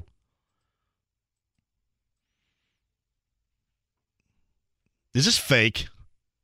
You ready for this? I just got this. The 2022 NSMA Awards Indiana Sportscaster of the Year finalists Anthony Calhoun, Chris Denary, Don Fisher, Joe Smith, and me. Wait a minute. Wait a minute. Come on, man. Come on. See, I actually in 2020 I got that, but I felt it was just because there was no sports going on. I fit nicely in there. The sportscaster of the year with basically 3 or 4 months plus without sports, I fit in nicely. Come on. Well, it has the uh, wrong ownership group listed there, so I'm not so sure if that's real. Oh yeah, it does say, yeah. I guess they don't know yet, do they? Is they think it's fake? No, I got a lot real. of people that want to blank with me right here, so I'm not sure. It's real. It's just uh, incorrect graphic. What do, did Don win that last year? 2021? I'm assuming so. I think Don wins that basically every year. Except for the year when they didn't have a lot of sports, and then I sneak in there. With my knowledge of music, Die Hard, Roadhouse, and films with nudity, I just slide right in there naturally. That's pretty funny. I just look like a what? Come on, man. Uh, Brian Evans right there was fantastic. Congrat- uh, congratulations to Brian too for being a part of the Indiana Basketball Hall of Fame. That is that is awesome, absolutely awesome right there. And uh, check out Aurora Specialty Sleep Clinic while you're at it too. If you you or somebody else struggles with snoring, man, that's going to help you. I promise. Danny Kanell, bottom of the hour. We're going to talk about this college football, these championship games, and the playoff, and more coming up with Danny at the bottom of the hour. Kevin Bowen in the five o'clock hour. Hey, sit tight too, because if you're a Boilermaker fan, especially, but really if you're just a fan of going to a great party before that matchup of the Big Ten coming up on Sunday, check that Saturday evening. I got some passes for you coming up too. Not now, but coming up as well. 93.5, 107.5 The Fan. Back with you next. Whether it's audiobooks or all-time greatest hits, long live listening to your favorites. Learn more about Kisqali Ribociclib 200 milligrams at kisqali.com and talk to your doctor to see if Kisqali is right for you. The Ride with JMV. One, is this or is this not the XFL? Yes, it is. Two, do I or do I not currently have a pulse? Yes, I do. Let's play football. 93.5 and 107.5. The Fan. Your college football latest with Danny Kanell. Brought to you by Bet Online. Hey, welcome back. Danny Kanell, also of Sirius XM, Channel 84. CBS Sports and more on the Andy Moore Automotive Group hotline. That was just the reentry with Jeff Brohm playing QB in his XFL days right there. What do you think about Jeff Brohm and his Boilermakers going in as a heavy, heavy underdog coming up on Saturday night against Michigan? John, I love it. I love the matchup. I love Jeff Brohm playing the role of spoiler maker yet again. Do you realize he's undefeated against top five opponents, three and zero? Oh, although, I mean, I make I sound like I'm making a case, right, for Purdue, like take the points. Yeah. I'm a little bit worried about this matchup this uh, that we're going to see here uh, this weekend. The Big Ten East, you know, with all the powerhouses, Ohio State, Michigan, Penn State they have dominated the West in Big Ten conference championship games over the past eight years. They're 8 0 with an average margin of victory of 20 points per game.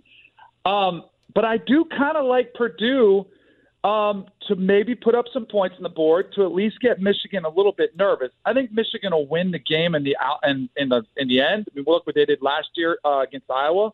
I think they'll win, but I think Purdue could keep it within two touchdowns. They played this role of spoiler. I mean, I said that kind of jokingly, but they do seem to revel in this circumstance. And Jeff Brohm will draw up some plays in the sand that will create some offense. So I think they'll be able to put up some points against Michigan's vaunted defense. I don't think it's enough to win, but I do think it's enough to cover. So I actually like Purdue with the point. Uh, Danny Kanell joins us via the Andy Moore Automotive Group hotline. Did, speaking of putting up points, did you expect the offensive output, certainly what we saw in the second half, at Ohio State from Michigan in that offense this past weekend? I would love to be able to sit here and say, yeah, I called it, but I, I'd be lying to you if I did. I do think what you saw on display was exactly why Jim Harbaugh made the change at quarterback, going from Cade McNamara to J.J. McCarthy because of what he provided in the pass game. We saw him with a pretty close to flawless performance with three touchdown passes, zero interceptions on that big stage. It also, the thing that probably surprised me the most, and this shows you more of the identity that Michigan has, with Blake Corum banged up, it was pretty shocking to see another back step in there in Donovan Edwards. And for him, to rush for 200 plus yards against Ohio State's defense. So there were a lot of surprises that no one saw coming. But for Michigan to dominate the game the way that, that they did against the Buckeyes in the shoe, that's probably the biggest surprise of the weekend. What level of sniff does Ohio State have in this as they sit back and watch everything else happen and somebody play in the Big Ten title game and others do what they're doing? What what are Buckeyes fans hoping for right now?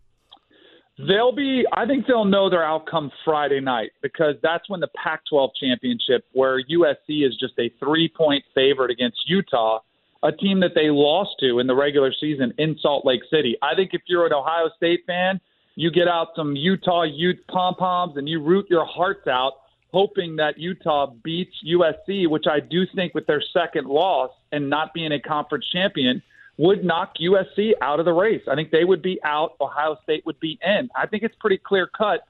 I still don't know what the committee would do with TCU. So, like, if, if USC took care of their business, then all of a sudden you'd put down your Utes pom poms and you'd pick up your Kansas State ones, grab some purple ones.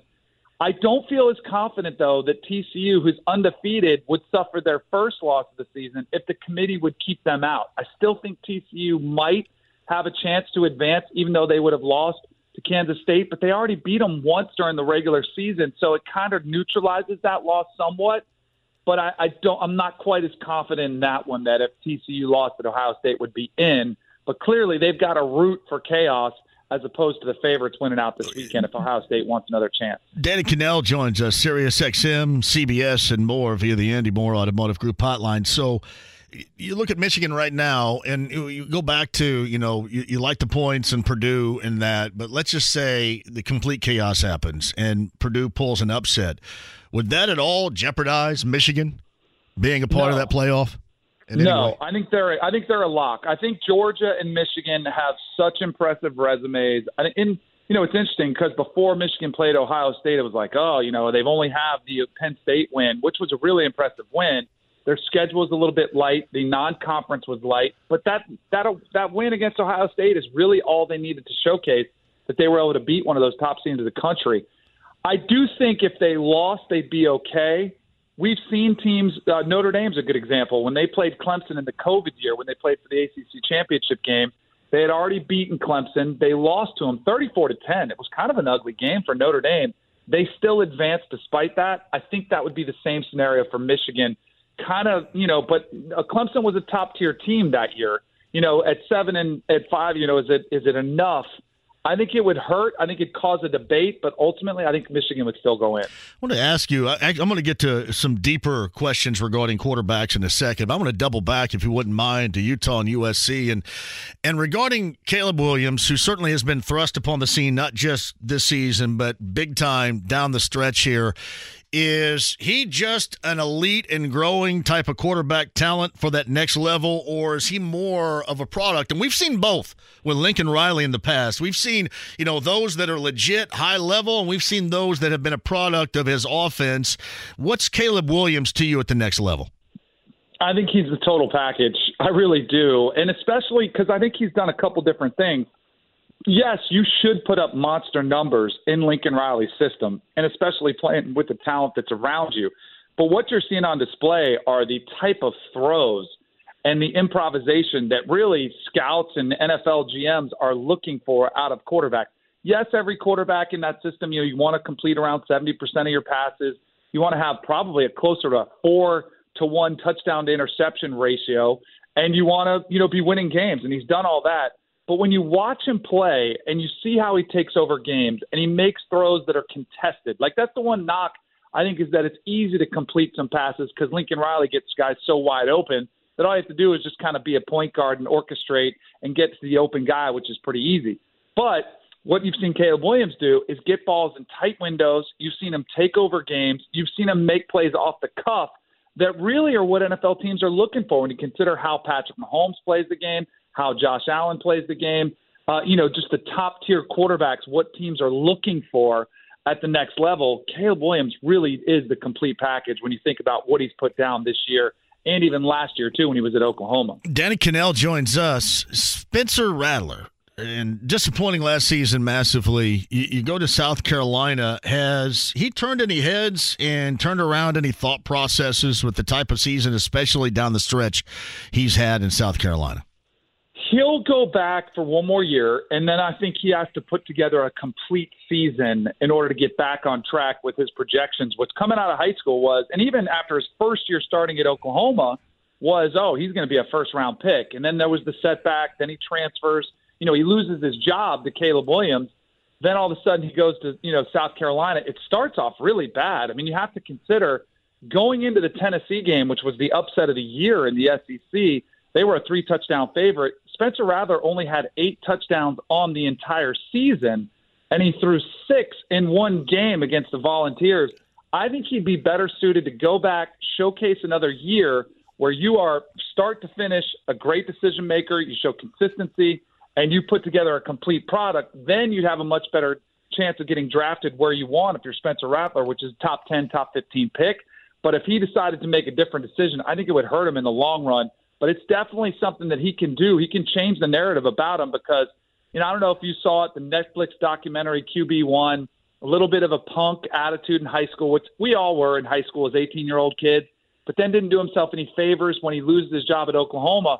He could totally change the narrative about him and change the arc of his career if he does go back to South Carolina. That's what I hope he does but we'll have to see what he decides to do. Danny Kanell's with us, the former quarterback, Sirius XM Channel 84, 7 a.m. until 10 a.m. That is uh, weekday mornings right there.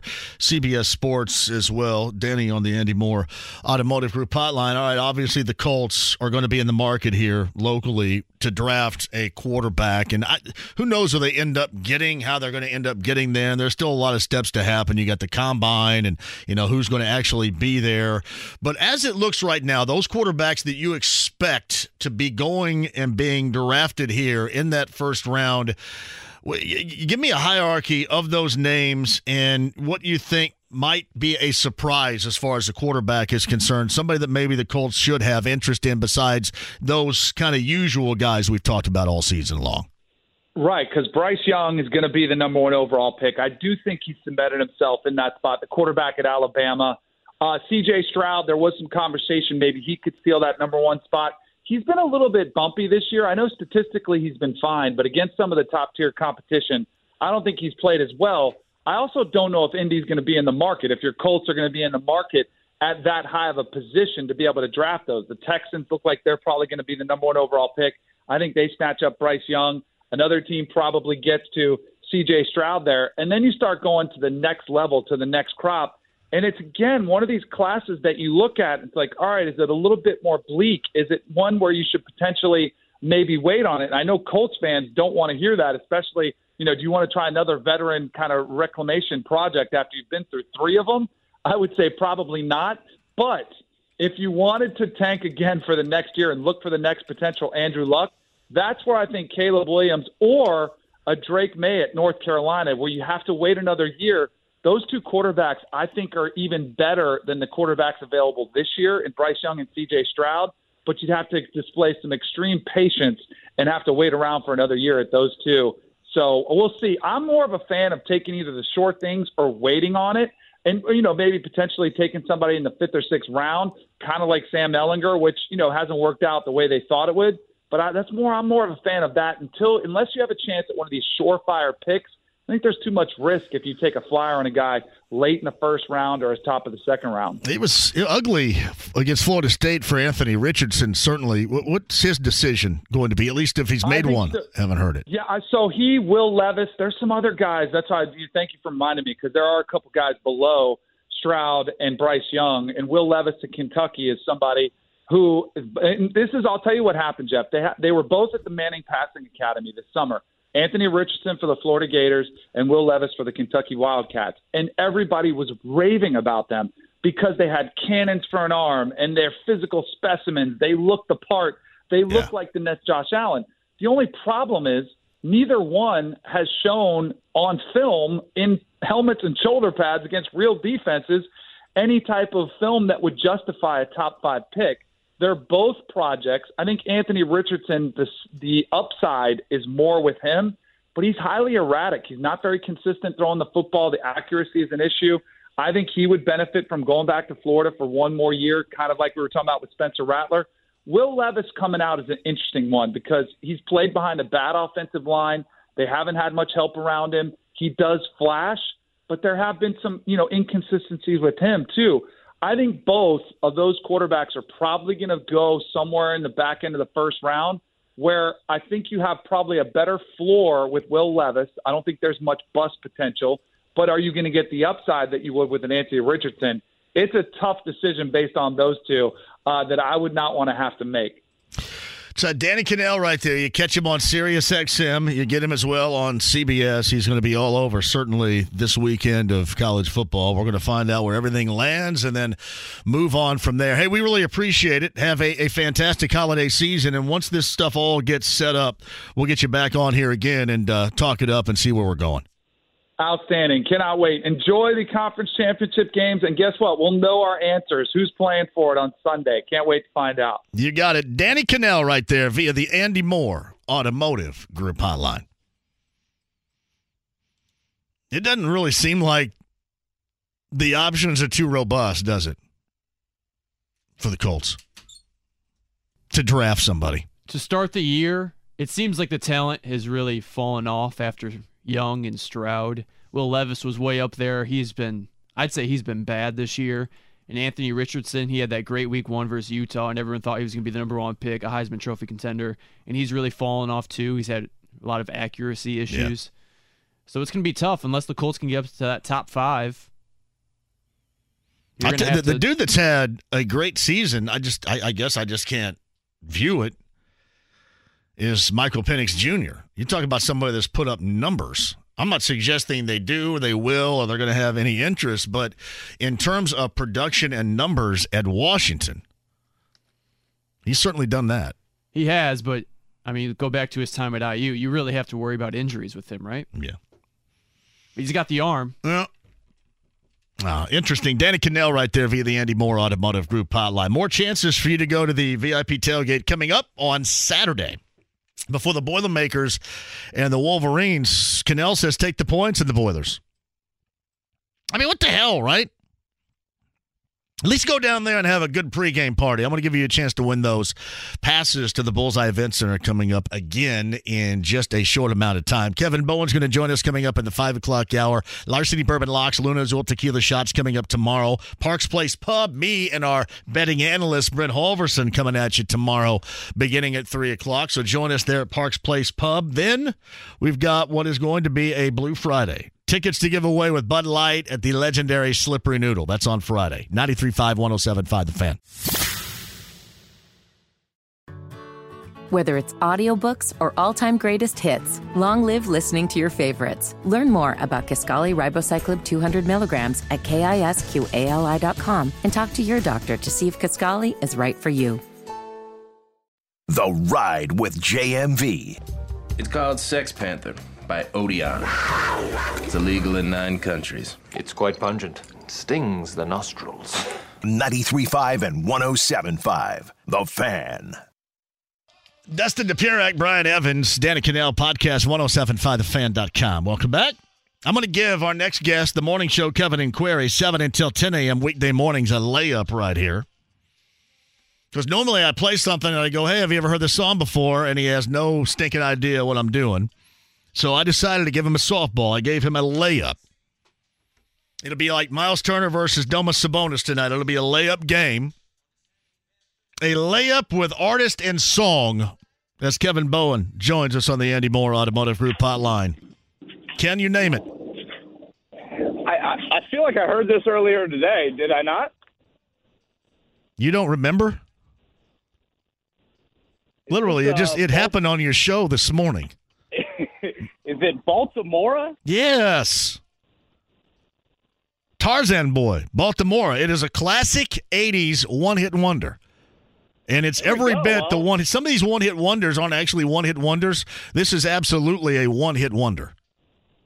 Baltimora. I just wanted to give you a layup. Yeah, I appreciate that. Um, I feel good about that. I, I, I certainly need it. When Jake asked me this morning, um, I knew I had heard it, but I had no idea who the band Baltimora. or anything like that. Baltimora is an Italian group, one hit wonder group from the 1980s. Italian with Tarzan Boy. Hey, speaking of Italy, by the way, do you or Maddie ever watch like any of these shows on HBO?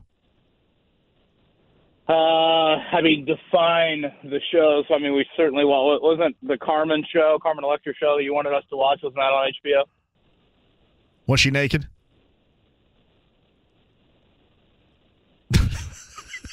I'm not sure. Kev, are you there? Yeah, me. Sorry about that. I was connect- Good I timing. was connected to the to the phone or uh, to my uh, Bluetooth. Oh yeah, I'm sorry. I thought you were searching to get off speakerphone and onto the uh, handheld device. With that, no, no, no. The reason why I asked because Baltimora, as I mentioned, is an Italian group from the 1980s. So I have people all up my rear end about you got to watch something new. All you ever do is watch stuff you've seen over and over again. Andy Griffith Show, Seinfeld, Roadhouse, Fast Times, Die Hard. Watch something new. So I've started watching a show on HBO called White Lo- The White Lotus. Have you guys ever watched any a new show? I guess it's in year two. It's not new, I guess, but it's in season two, The White Lotus. I, I feel like she has maybe watched it. I I have not though. What is do? do well, to? just well, it's it- just it's is it based like Roadhouse. Eh, no, no, no. It is incredibly. I don't even know how to explain it. It's weird, but it's at least as of right now in this season two, it's based on a bunch of extraordinarily rich people spending time in Sicily during the summer, like extended vacations in Sicily. And there's a lot of weirdness that's going on in this. And I'm just kind of curious if Maddie, because I know that she watches, you know, some HBO shows like that, may be into the White Lotus because I, I had I had folks get me into a couple of different HBO things, and this is the latest, the White Lotus. Okay, so she just I told this to Kyle before I came on. Max is under the weather, so I'm going to try and drive around with him to keep him quiet and keep him asleep. And Maddie just brought Max out to me, and I just asked her. She said she likes White Lotus a lot, but we're in search of an uh, HBO login. If anyone wants to send us, uh, send us their HBO login, just go ahead and uh, go ahead and tweet that at me. All right. Well, ask her. Does she watch Euphoria on HBO too? Oh, she's she's already back inside. Okay, Zendaya's and like I have the two new things I've watched. I watched last season of Euphoria, and I kind of wish I didn't because it's about young people and it's just ridiculous. That thing plays on your mind. As a parent, a growing parent, you probably don't want to watch that, but I have watched that, and I started watching White Lotus. Like Michael Improli, I think that's how you pronounce his last name, Improli. Um, he played Christopher in The Sopranos. He's a star of this the White Lotus show. Yeah, I almost texted you over the weekend, um, hanging out with my in-laws for Thanksgiving, and Roadhouse came up at the dinner table. Oh, did I it? Explained to them how you called it. I- I guess I'm paraphrasing a little bit here. What the the, the greatest male flick of all time? Is Yes. that correct? It has everything that a man desires upon setting out to watch a film. If you're going to spend 90 minutes of your life watching a film, and if you're a dude, if you're a dude like me, a dude like you, a dude like Kyle, it has everything a dude would want. It's a dude film, top to bottom, 100%. Yeah, my uh, my father-in-law and his brother both agreed with that. Yeah. So Yeah, you got there, I'm sure. fighting, driving, shooting, cussing, nudity, heeing and sheeing. You got everything. Lay, laying, laying on a roof of a barn loft, naked, smoking cigarettes. If you wanted it in a dude, you got it right there. yeah, you do. Patrick Swayze, unbelievable. Oh, the late great Patrick Swayze, and a shout out to Sam Elliott, who's right there too. And Sam Elliott, he is still with us. Shout out to Wade Garrett. Kevin Bowen of the Morning Show is with us. You learn anything interesting, and I'm glad you brought this up because Zak Keefer and I were talking about this yesterday. I, you're at a point in the season right now where we've basically seen everything, and it's basically just going downhill. It's going to go nowhere where everybody told us or expected it to go. So why not Nick Foles? Why not somebody that has an arm still and somebody that has an arm with experience? Why is he still basically locked and loaded at the three hole? Yeah, I don't know. To be honest with you, it's a question I actually asked Jeff Saturday um, earlier today, and you know, if you're Jeff Saturday, you want to win now. I mean, you you don't care about a draft pick. This is your interim resume. Uh, you don't want to see Sam Ehlinger. Um, I guess you can make the argument right now if the offensive line continues to have issues. You could certainly make an argument that a mobile quarterback can help you out. Um, I, I don't think the O line was like the biggest issue the other night, though. Uh, but I thought Matt Ryan looked old. I thought his arm looked shot. Um, I think the shoulder injury has got to be hindering him because I just don't remember it to this level uh, earlier in the year. I mean, it just when he throws, you know, any sort of ball, whether it's a little bit down the field or outside the numbers. I mean, it's a you know, 78 mile per hour changeup that you're just praying gets to the pass catcher in time. And I think you go back and you watch the start of that game. How many balls Pittsburgh challenged from Matt Ryan? I mean, hell, you didn't have a completion until the midway point of the second quarter, so that tells you everything you need to know. Versus Kenny Pickett, you know, there's more separation and the ball just has more velocity behind it. And it's not like Kenny Pickett has some the howitzer of an arm. Um, so i- i- if your thought process is win now, you want a veteran quarterback, I, I would look at Nick Foles. Again, I don't necessarily think that's what their process should be at this point of the season. Um, but financially, I mean, considering if Matt Ryan gets hurt, you know, that's a huge, huge cap hit that could be coming your way in 2023.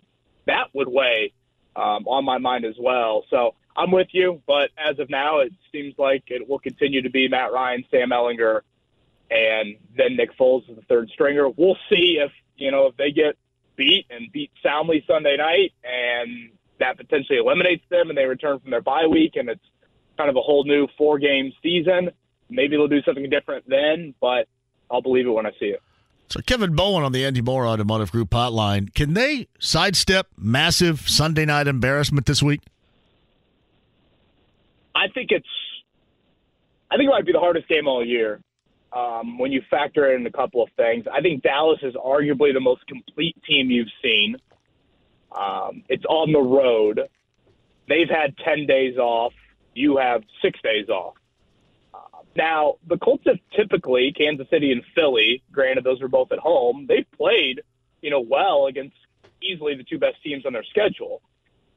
Um, and I know Dallas. I, I saw their injury report. Looks like they had a couple of guys missed due to illness. I think it was Michael Gallup and Trevon Diggs. So, you know, that seems to be kind of par for the course at the NFL right now. Um, so I think that's something to keep an eye on if there is some sort of sickness or you know bug going through there, just to watch the rest of the week.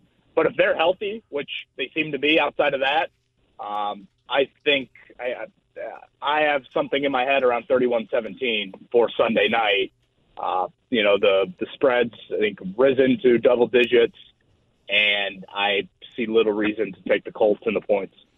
Do you think that, and, and this is not in a good way, but I'm guessing if that pass rush is as severe as I expect it to be, we may end up seeing Sam Ehlinger on Sunday night.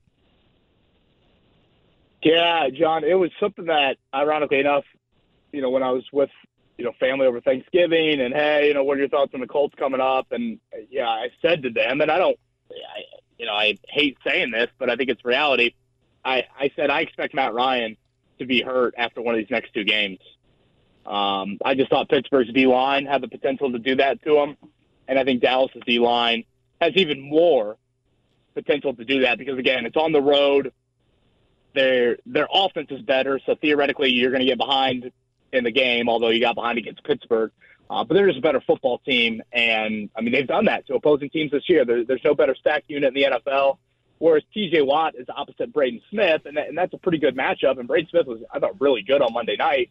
Micah Parsons is going to rush Bernhard Raimann a whole lot more, and they're just deeper as a pass rushing group. Uh, it was another question I threw to Jeff Saturday today, and he was he was like they are they're scarier, I think, from a pass rush standpoint than Pittsburgh, which is saying something because Pittsburgh's got a lot of guys up front. You saw them dial it up, so uh, that would be of big big concern. And, and again, I throw in the financial aspect of I think it's 17 million combined that Matt Ryan's due uh, of an injury bonus if he were, you know, to not be able to pass his physical uh, for that 2023 season. And you know, I get that you know how the the owner and the GM and the head coach view things right now. They might be very different in their philosophies with that. I, I just boy, I feel like that's something that would weigh on me if I were thinking, you know, a little bit looking towards 2023. Yeah, I uh, I agree. Uh, you think Jeff Saturday seems overwhelmed? Um, or or, or know, uh, you know what? Let me let me finish off the question, and I'll give you a little bit better angle on it. Or is he a good enough communicator, good enough in front of people with Q and A, where he doesn't look as much as, for example, he did at the end of the game on Monday night? Yeah, I would say body language wise, and again, not to sound like I'm some psychiatrist or something here, but yeah, most I of those like, people are full of crap too. That think they, oh yeah, body language and I, you know, all that stuff is crap. You know that crap. You know, after the Eagles game, I felt like on that Monday Zoom, he looked like a coach that had just lost the game. It was the first time I had seen kind of that that glow, if you will, um, from the honeymoon period not be there. Um, yeah, he's a smooth operator without question, and in front of the camera and all that, and uh, he certainly gives off a guy that still exudes a lot of confidence. But uh, to your overwhelm, you know, word, I, I think that's probably a good word, just because I don't think you truly realize until you get in that seat how much responsibility is on your plate outside of, you know, an hour and a half on the practice field every day. I think so many people think it's just that, but there's a whole lot more from scheduling and meetings and you know players on both sides of the ball, special teams unit, practice squad. Obviously, you got to pay a whole lot of attention to health, and uh, there's just so many things that you have to deal with that it can be taxing and uh, can be a bit much. I am curious this: if you look at the eight game, you know, Jeff Saturday experiment here this will be game four, and then he'll have a bye week. You know, does that kind of recharge his batteries at all? Does that, you know, this eight game grind is not as much of a grind as it is for, you know, going either eight straight games through it or, um, you know, having a grind of an off season where, you know, it could be a, a bit boring kind of waiting for the games to get here. I mean, Jeff Saturday walked into an awkward and bad situation, but at the same time, he also walked into immediate games, not you know major offseason decisions that this franchise is going to face come mid January.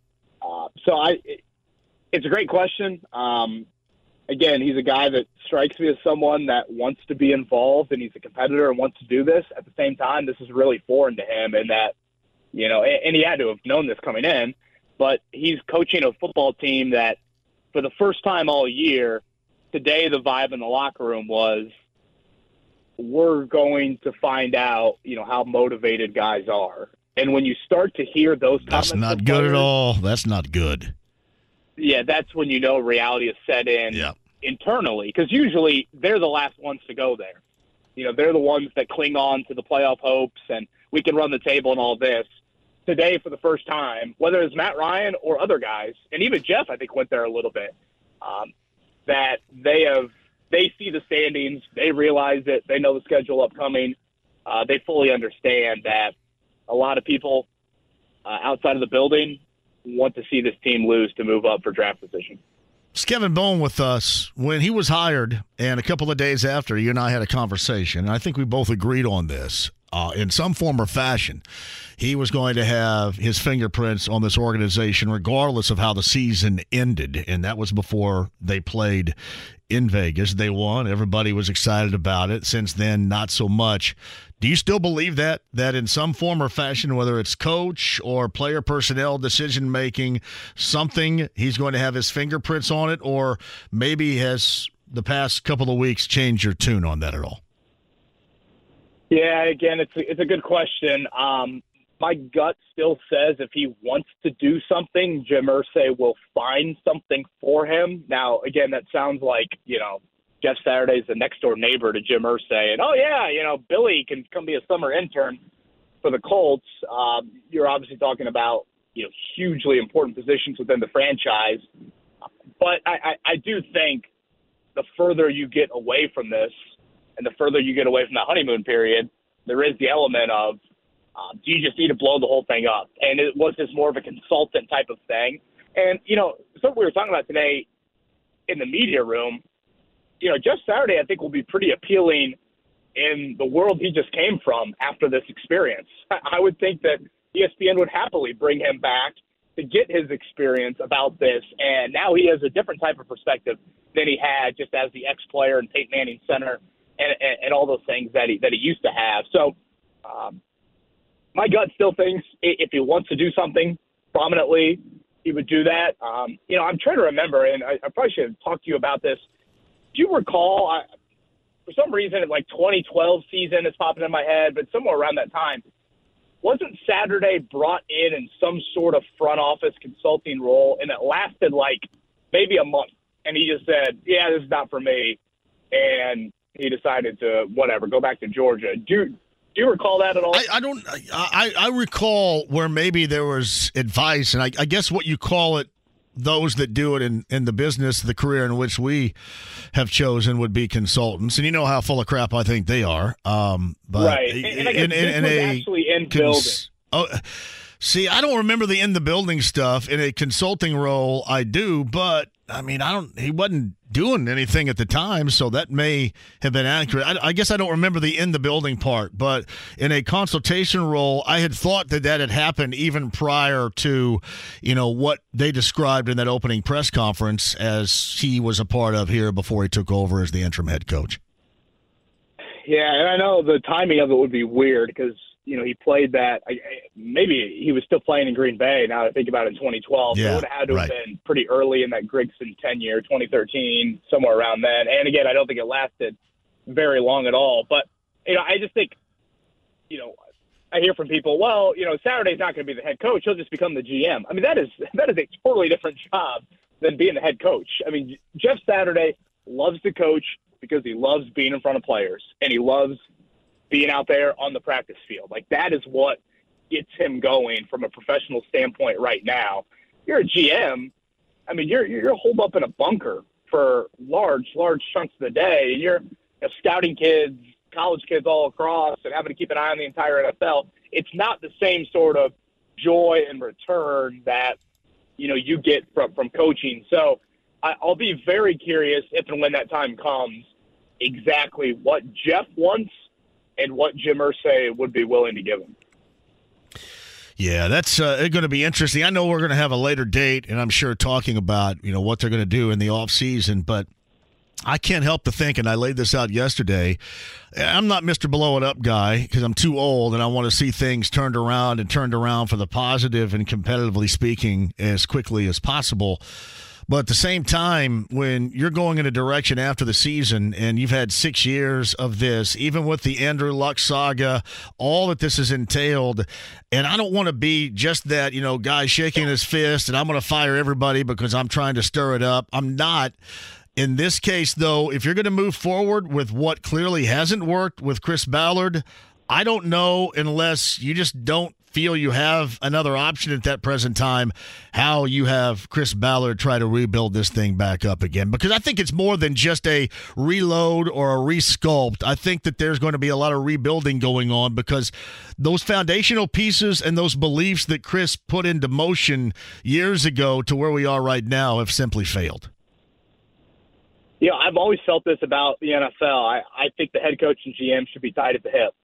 And um, if you look at when Jim Irsay extended them both last August, you know, and got them on the same timeline, to me, that's you saying that they are now tied to the hip because you know, now it just becomes awkward moving forward. Okay, let, let's say that you retain Ballard. Um, is Ballard now on the same timeline as the new head coach? So does that mean Ballard has five more years at this? You know, what if you do swing and miss on a quarterback two or three years into the next era? Is Ballard gone? But then the coach stays, and now you're hiring a GM that didn't hire that coach, and that's the awkward nature of Chuck Pagano's final season here in Indianapolis.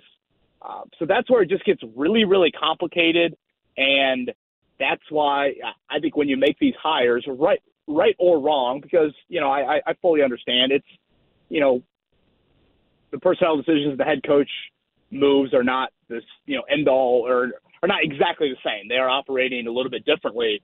But I just think when you make a commitment like that as a franchise, you're committing to an era. And when you decide that one part of that era isn't working, unfortunately, I think you've got to, you know, can both.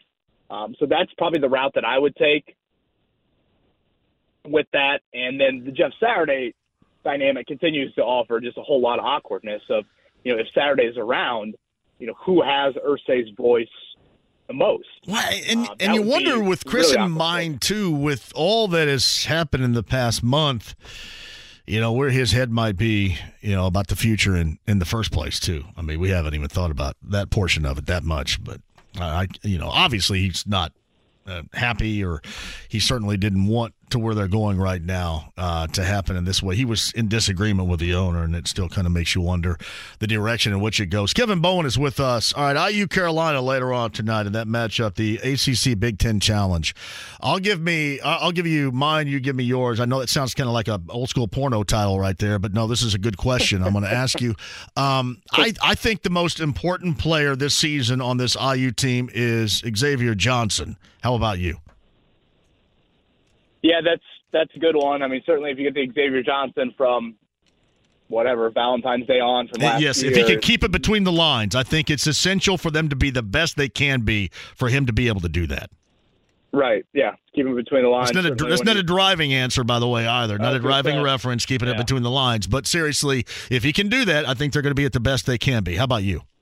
Yeah, they're going to be a late March team if if he is playing like the all conference guy he was late last season. Um, you know, I'd say a couple of kind of X factors off that. You know, I, if they can find a consistent shooter kind of in that fringe starter off the bench role. I mean, Tamar Bates is a guy that I, I feel like at times I forget how highly highly recruited he was, and um, you know went through a whole lot off the floor. If I'm not mistaken, became a father last year. That's kind of a ton as a, as a freshman in college to be going through all of that you know, if he can become a consistent shooter for you, um, especially with how Jalen Hood-Schifino shot it early on, hasn't shot it great, uh, that would be something that I think would be uh, extremely helpful. But yeah, I, I think you you know what Trayce Jackson Davis is going to give you, and that's one of the best players in college basketball, a walking double double. You've got no worry about him. I mean, he hasn't shown one ounce of even trying any NBA stuff. And again, he still has been one of the five best players in college basketball to start this season. Um, so yes, if, if Xavier Johnson is an all, if he is an All Big Ten point guard this season, there's no reason why Indiana shouldn't be one of the final teams in in the entire tournament. Yeah, I was talking to Brian Evans a little bit earlier, and he uh, said the same thing about Trayce not, you know, facing up and shooting jumpers. And and we, we came to the conclusion, and this is true. Uh, he's getting where he wants to go and where he's best offensively whenever he wants on the floor right now. Maybe that changes when the talent is better against him, but right now you're getting where you want. So why change that? But you know, I've have heard, and you know, maybe people wouldn't you know, would not uh, suggest this is accurate. I've heard that there's been some kind of back and forth because you know he he kind of does want to do some face up stuff, and maybe the coaching staff saying, "Hey, you know, just go with what you do at your best right now," and you know, maybe a, at a point in time that wasn't a, a that wasn't a consistent philosophy, I guess, on both sides. Yeah, and that's interesting because Mike Woodson, at least publicly, acts like he's totally okay with Trayce Right. you know, doing any of that face up, you know, stretch the floor, etc. And I don't think Mike Woodson, Mike Woodson does not strike me as a guy that would just say that just to appease, you know, future recruits. I think he's a pretty blunt individual when it comes to that stuff. And I'll give Trayce a lot of credit. And I know you know him, you know, much more than I.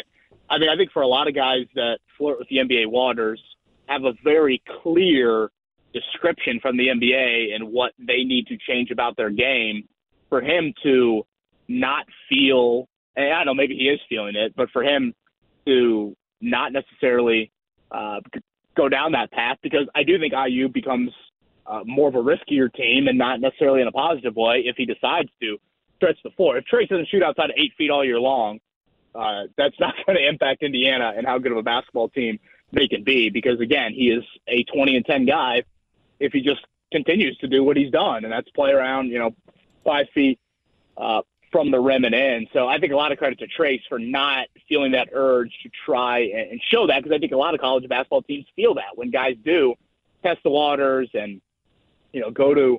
I guess I, I think he had COVID, so I don't know if he actually went to the um, to the combine and everything, but he certainly got a lot of feedback. Uh, I think I can derail a lot of teams, and for him not to have done that, um, kudos to him.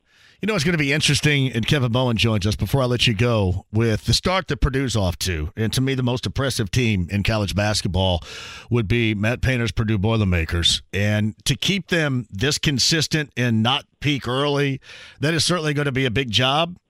Uh, with the expectations now on their shoulders with Matt Painter. But I think even a larger job is now you've got basically 10 dudes on this team that get playing time then they're all getting love. They're all getting love. This guy's great and that guy's great.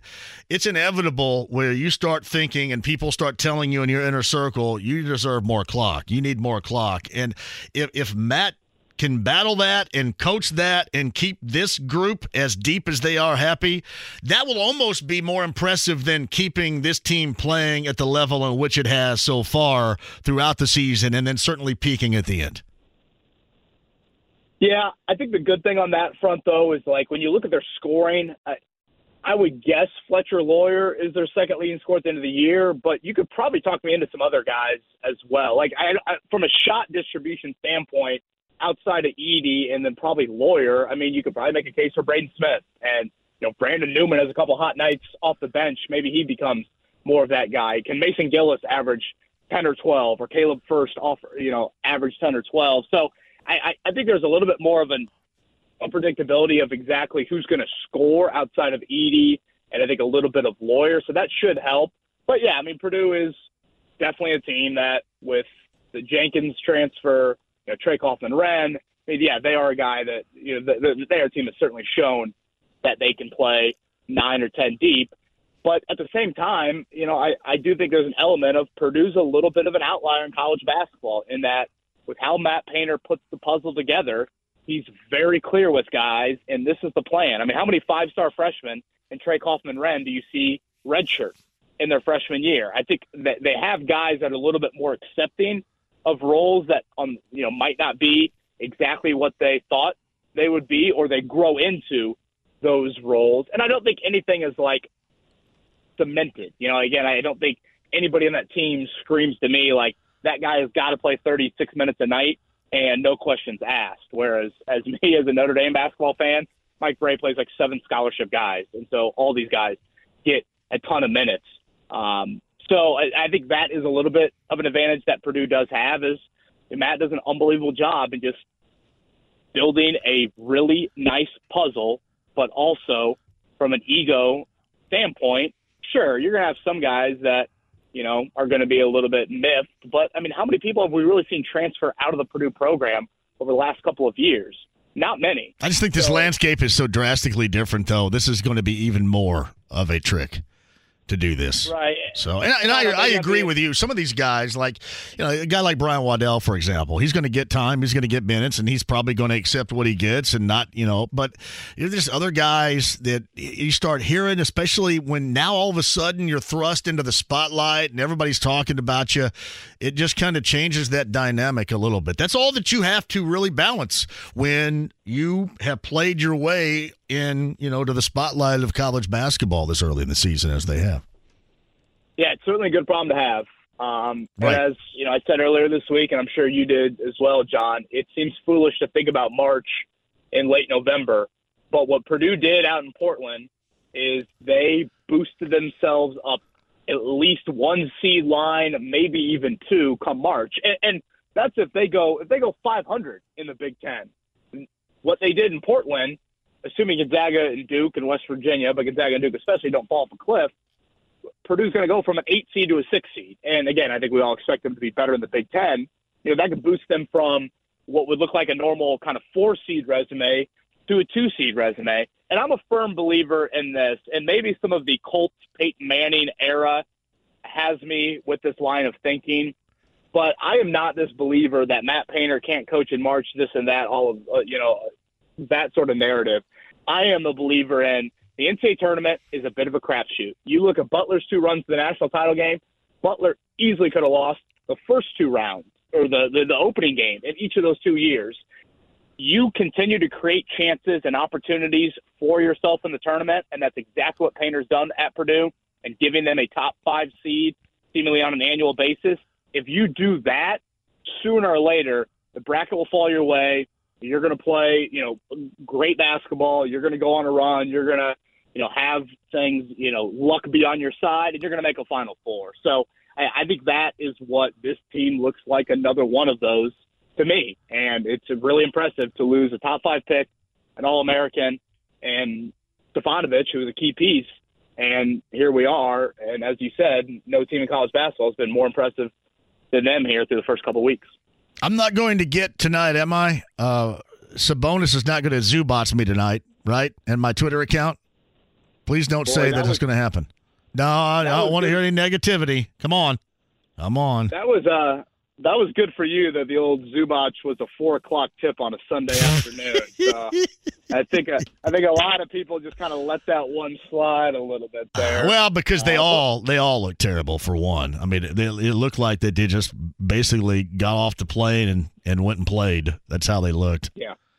So But that was God, that was so fun to watch the other night, and just yeah, it's one of those. This is why we love sports moments, you know, and yeah, to see what Andrew Nembhard's doing in roles that I didn't think he'd be asked to do this early in the season, and you know the Kevin Pritchard emotion after that. Uh, it's been fun to watch, and with how much of a clunker and a stinker this Colt season's been, what Indiana and Purdue have shown already, and what the Pacers have shown, uh, really, really important, I think, for uh, fan bases around here to, to offer something. I thought it would take a little while for Nembhard, and I watched basically every game that he played in, in Spokane, and I thought it'd take him a little while with this, you know, consistent NBA level guard talent. But man, he has fit right in, competed, and then when you look at his old team in Gonzaga. There's nobody that they miss, and I'm talking about Chet as well. Nobody they miss more on that team right now than Andrew Nembhard with the start they're off to. Yeah, and you know when you heard Mark Few and Tommy Lloyd talk about him, I mean, they, they, he meant a ton to them. But again, the roles he was asked to do with Jalen Suggs, it's not like he was kind of the primary guy on the ball. And what he's done here, whether it's defending Tyler Herro late in the game to win that one, and, and you know for those that didn't watch the close on Monday night, you know he hit several big shots late in that game. That was just not you know he happened to be the guy, and that was his only bucket of the fourth quarter, and he's done that a couple of times this season. I, I think back to the preseason, they finished the game earlier in the year. I think him and Mather made some big shots in the fourth quarter, and you're kind of like, whoa, that'll be kind of interesting to see if that carries over to the regular season. Uh, because me watching Nembhard at Gonzaga, I did not think he would have this quick of an impact. But you look at that trade with Cleveland, and the first round pick could still be coming.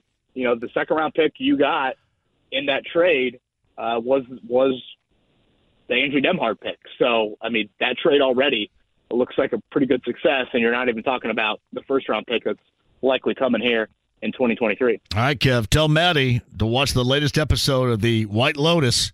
It's got a kicker at the end. Just tell her. All right, find the password too. Find the password. Yeah, it's K Bowen 1070 on Twitter. I don't think I've ever sounded more pathetic in my life, uh, pleading for that. But um, that was via Maddie there. To watch White Lotus should be very grateful. Yes, do it. Check it out, and then report back next Wednesday.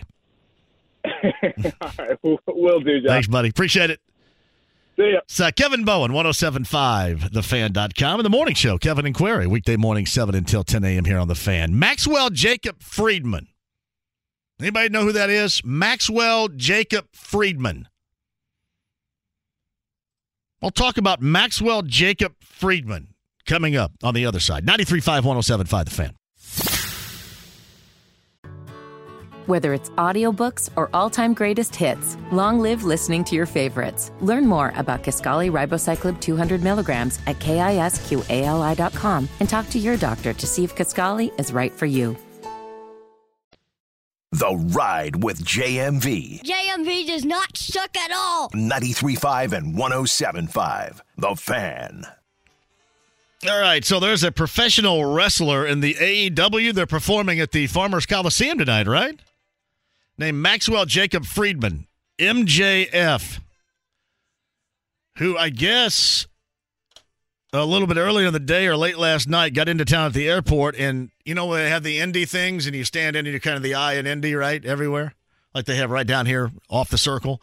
Uh, he put up his uh, middle finger as the eye which yeah, unique, genius, whatever. Um, and I'm not mad. I'm just making light of it. And this is true for a professional wrestler, Maxwell Jacob Friedman, or as they say, MJF, has the tiniest hands I've ever seen. Like he's got little Kenny Pickett hands happening here.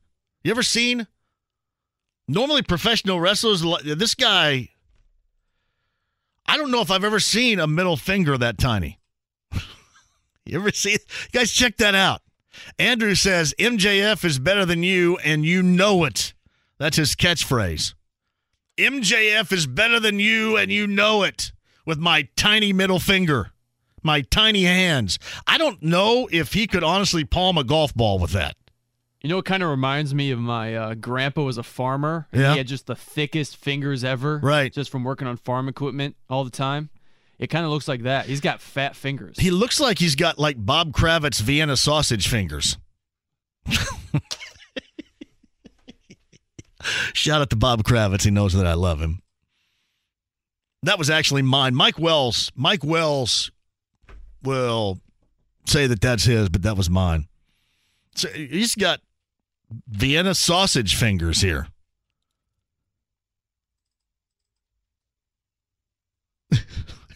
I'm assuming that's the airport, right? My man got 7,400 likes out of that middle finger in Indy.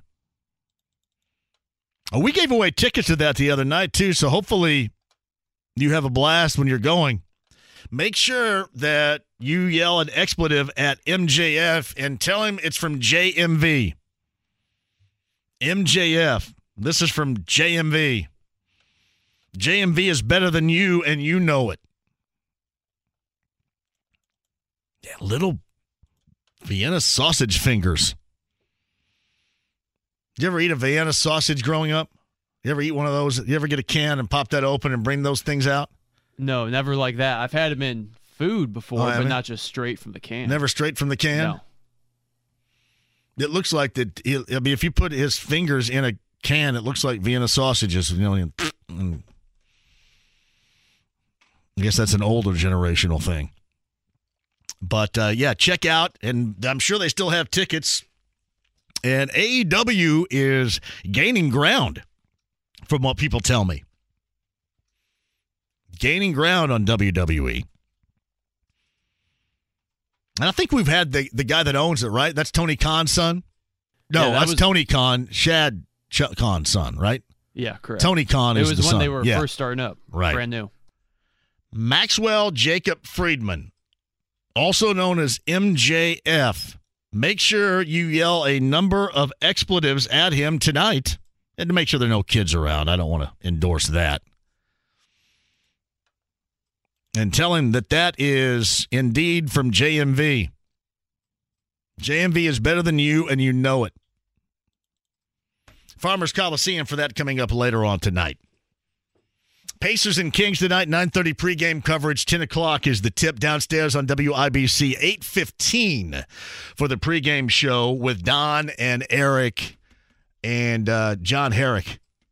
Got IU and Carolina, the ACC Big Ten Challenge, the final one. My man Big Glenn's going to get after MJF on my behalf. Appreciate that, Big Glenn. Uh, WIBC 815 is the pregame coverage. That's downstairs coming up later on tonight. Don't forget about Purdue and Florida State, Notre Dame matched up against Michigan State. And a shout out to one of these days. Hopefully, somebody comes back on, somebody reaches out and calls me or texts me or emails me. Um, I am not upset in any form or fashion with Indiana State. So, any, I mean, I've had Curt Mallory on a number of times. But their basketball team got a blue out at the Hulman Center against Drake tonight over in Terre Haute. So a shout out to Indiana State, the one loss Sycamores and the Bulldogs of Drake coming up later on tonight. Good wishes to my friends over in Terre Haute. Quick break and we'll come back. Big show today. We'll go over that, where we're going to be tomorrow, then again on Friday. And we'll close it out with you coming up next at 239 1070. Whether it's audiobooks or all-time greatest hits, long live listening to your favorites. Learn more about Kisqali Ribociclib 200 milligrams at kisqali.com and talk to your doctor to see if Kaskali is right for you. The Ride with JMV. Wow. I don't know what to say. I guess. Wow. I guess the only thing I can say is I'll promise to keep rocking and rolling, making better films. 93.5 and 107.5. The Fan. Hey, welcome back. Danny Kannell a little bit earlier. Brian Evans, the former Hoosier, going to go into the Indiana Basketball Hall of Fame. Shout out to Terre Haute South. I even worked in a Rowdy Williams reference right there, which was outstanding. Dustin Dopirak covers the Pacers for the Indy Star. Kevin Bowen, morning show, 7 until 10 a.m. That's Kevin and Query coming up tomorrow morning here on The Fan. Uh, and it was a very good afternoon. You guys have been fantastic. Remember, tomorrow we're going to be a Larceny Bourbon Locks, Lunazul Tequila Shots, Parks Place Pub in Fishers. I'm going to have to take up residency in Fishers. I'm almost shocked they allow me in Hamilton County in general, but they do, and I may have to take up residency. I will also say this, Kyle. I know that you live in Carmel now. I was in Carmel last Friday.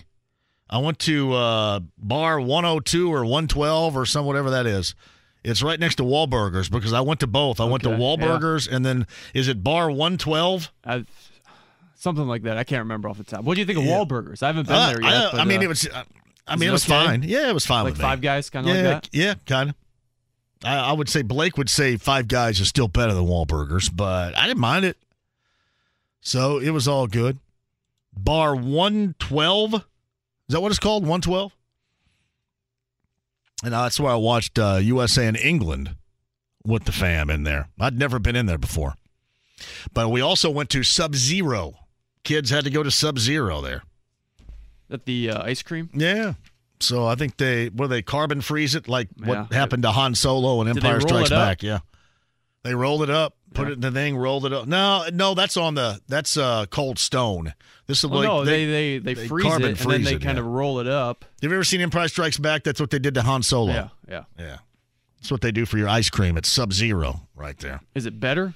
Is it just I? I didn't really taste it. The kids had it all gone by the time I even turned my head around. So, yeah, it's all good. They loved it, though. He got a uh, ringing endorsement, Sub Zero and Carmel from my kids, and that's pretty good endorsement right there. It is. And again, shout out to Ale Emporium. Ale Emporium on Geist or near Geist in Fishers. We were there yesterday, and this is not on the menu. And you know that the Hermanaki Wings, whether you're talking about the Greenwood location or talking about the uh, Castleton location, uh, that is the the most legit around. The Hermanaki Wings. Everybody orders that. Everybody talks about that. But the location near Geist in Fishers of Ale Emporium. I don't know if this is just when the bartender Todd is working, but ask for ask for the Tadanaki wings. Ask for the Tadanaki wings. And what it is, it's just a little bit more spicy than the Hermanaki wings and you'll love it, I promise. The Tadanaki wings, and they were so awesome to us yesterday. I want to thank everybody up there at the Ale. It was a great time. Really was. Hey, JMV, I know that you love music from the 80s. Are you going to go downtown on Georgia Street on Friday to see the group, the cover band 16 Candles? I've never seen them. I, what are they on Georgia Street, I guess? I might do that because on Friday I'll be at the Slippery Noodle. That's Bud Light Blue Friday with Colts tickets to give away. Maybe slide on up before I head home to see 16 Candles on Georgia Street. Might be a good play right there. Yeah, Jason Hatfield says Bar 101 Beer Kitchen. Bar 101. That's what I say, Bar 112. I'm so stupid. Ugh. At least I got Wahlburgers right and Sub Zero right. Yeah, thank you, Matt Taylor, for that. Matt Taylor says, I hope Joe Smith beats you out for Sportscaster of the Year.